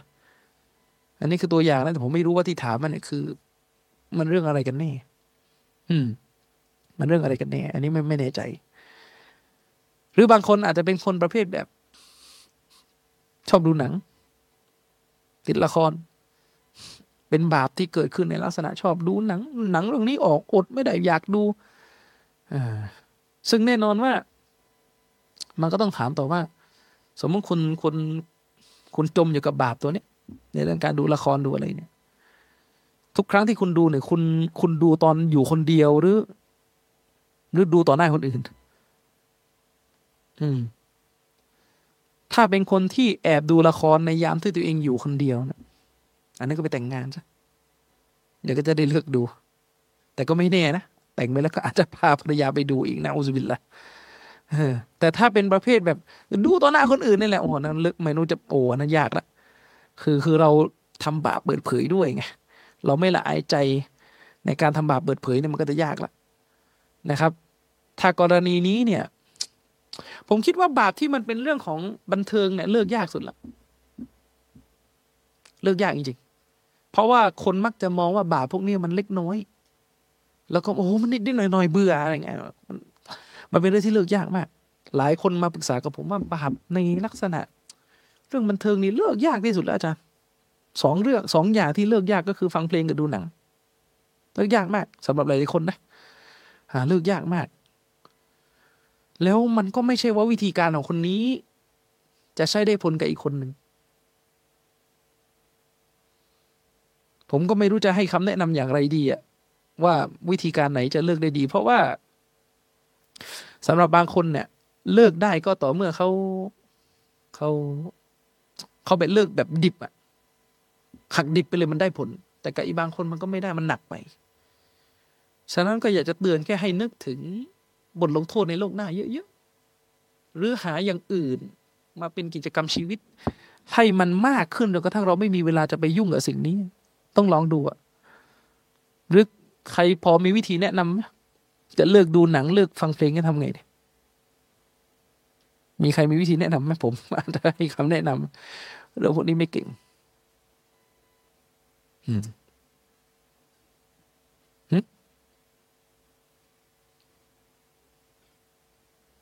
อะไรนะ คือบางคนก็อาจจะเป็นว่าหาความรู้แต่ก็ดูสักหน่อยอีกอะ มันก็จะเป็นอย่างนี้อีกนะอย่างเงี้ยหาความรู้ก็ก็อยากดูสักหน่อย แต่ว่าสิ่งที่อยากจะเตือนไว้เนี่ยนะก็คือ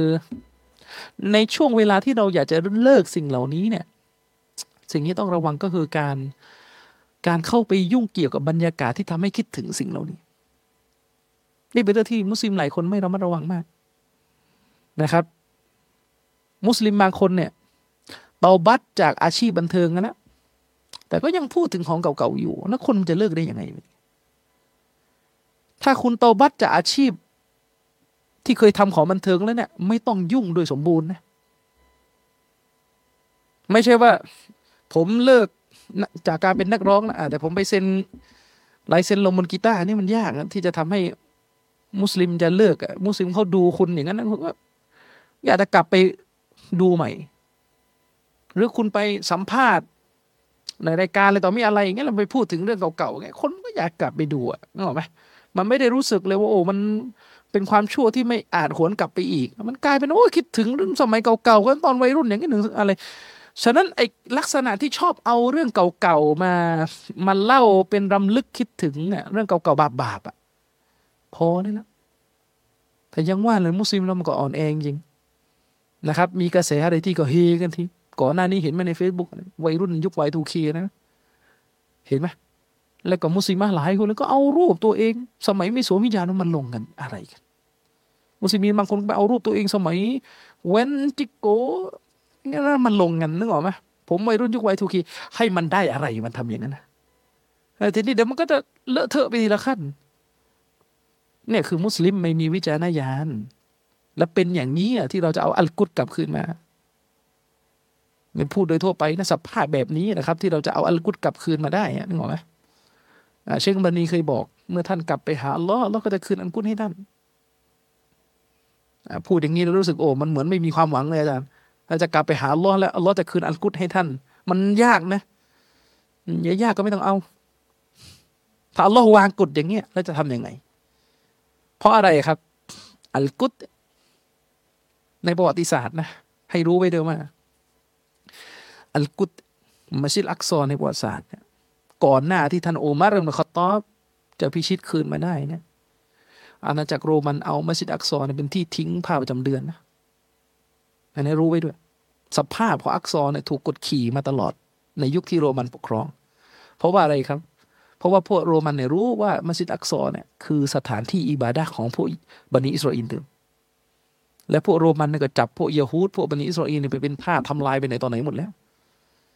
อ่า นั่นหมายความว่าก่อนที่อุมัตจะพิชิตเนี่ยพวกโรมันเนี่ยดูถูกมัสยิดอักซอเพราะว่ารู้ว่าเนี่ยเป็นที่ของพวกบันิอิสราเอลมันไม่ชอบ มันมีอะไรมันมีประจำเดือนแล้วมันเอาไปทิ้งตรงนั้นบริเวณโซนนั้นมันกลายเป็นไม่ได้ให้เกียรติต่ออักซอสิ่งที่พวกโรมันปฏิบัติ นั่นหมายความว่าอักซอเคยอยู่ในจุดที่ ที่ตกต่ำมาแล้ว หมายถึงว่าเคยอยู่ในจุดที่ถูกเหยียดหยามมาแล้วและเมื่อเกิดบ่าวของอัลลอฮ์อย่างอุมัรอืมอัลลอฮ์ถึงให้ปลดอักซอกลับคืนมา แต่ถ้าเรายังคิดว่าเออมุสลิมดูหนังฟังเพลงไปแล้ววันหนึ่งอักซอกลับคืนมาได้นั่นก็ คือถ้าคิดอย่างนั้นก็ก็ไม่รู้จะพูดยังไงต่อละนึกออกไหมครับอ่าก็รอดูแล้วกันว่ามันจะสำเร็จยังไงนะครับ อยู่กับความหวังแบบนั้นต่อไปอืมนะครับ ก็มีคำถามอีกไหมครับอ่าหมดแล้วครับอ่าเอ่โออเคครับ ก็สำหรับวันนี้นะครับ บรรยายธรรมโดยอาจารย์อามีนรอนาก็ได้จบลงแล้วนะครับลำดับต่อไปผมขอเชิญตัวแทนของชมรมมุสลิมคนหนึ่งครับ ขึ้นมามอบที่ของที่ระลึกให้แก่อาจารย์แล้วก็เก็บภาพร่วมกันครับผมผมฝากทิ้งท้ายนะครับ อีกนิดหนึ่งสุดท้ายก็คือ ฝากนักศึกษานะครับ ให้หาความรู้อย่างต่อเนื่อง ศึกษาหาความรู้โดยเฉพาะความรู้ที่เป็นพวกซีรีส์ต่างๆ ที่เป็นพื้นฐานเนี่ยมีมีส่วนสำคัญอย่างมากในการปรับความเข้าใจทางศาสนาของเราให้ถูกต้องนะครับ วันนี้ก็คงฝากไว้เพียงเท่านี้นะครับبالله التوفيق والهداية السلام عليكم ورحمة الله وبركاته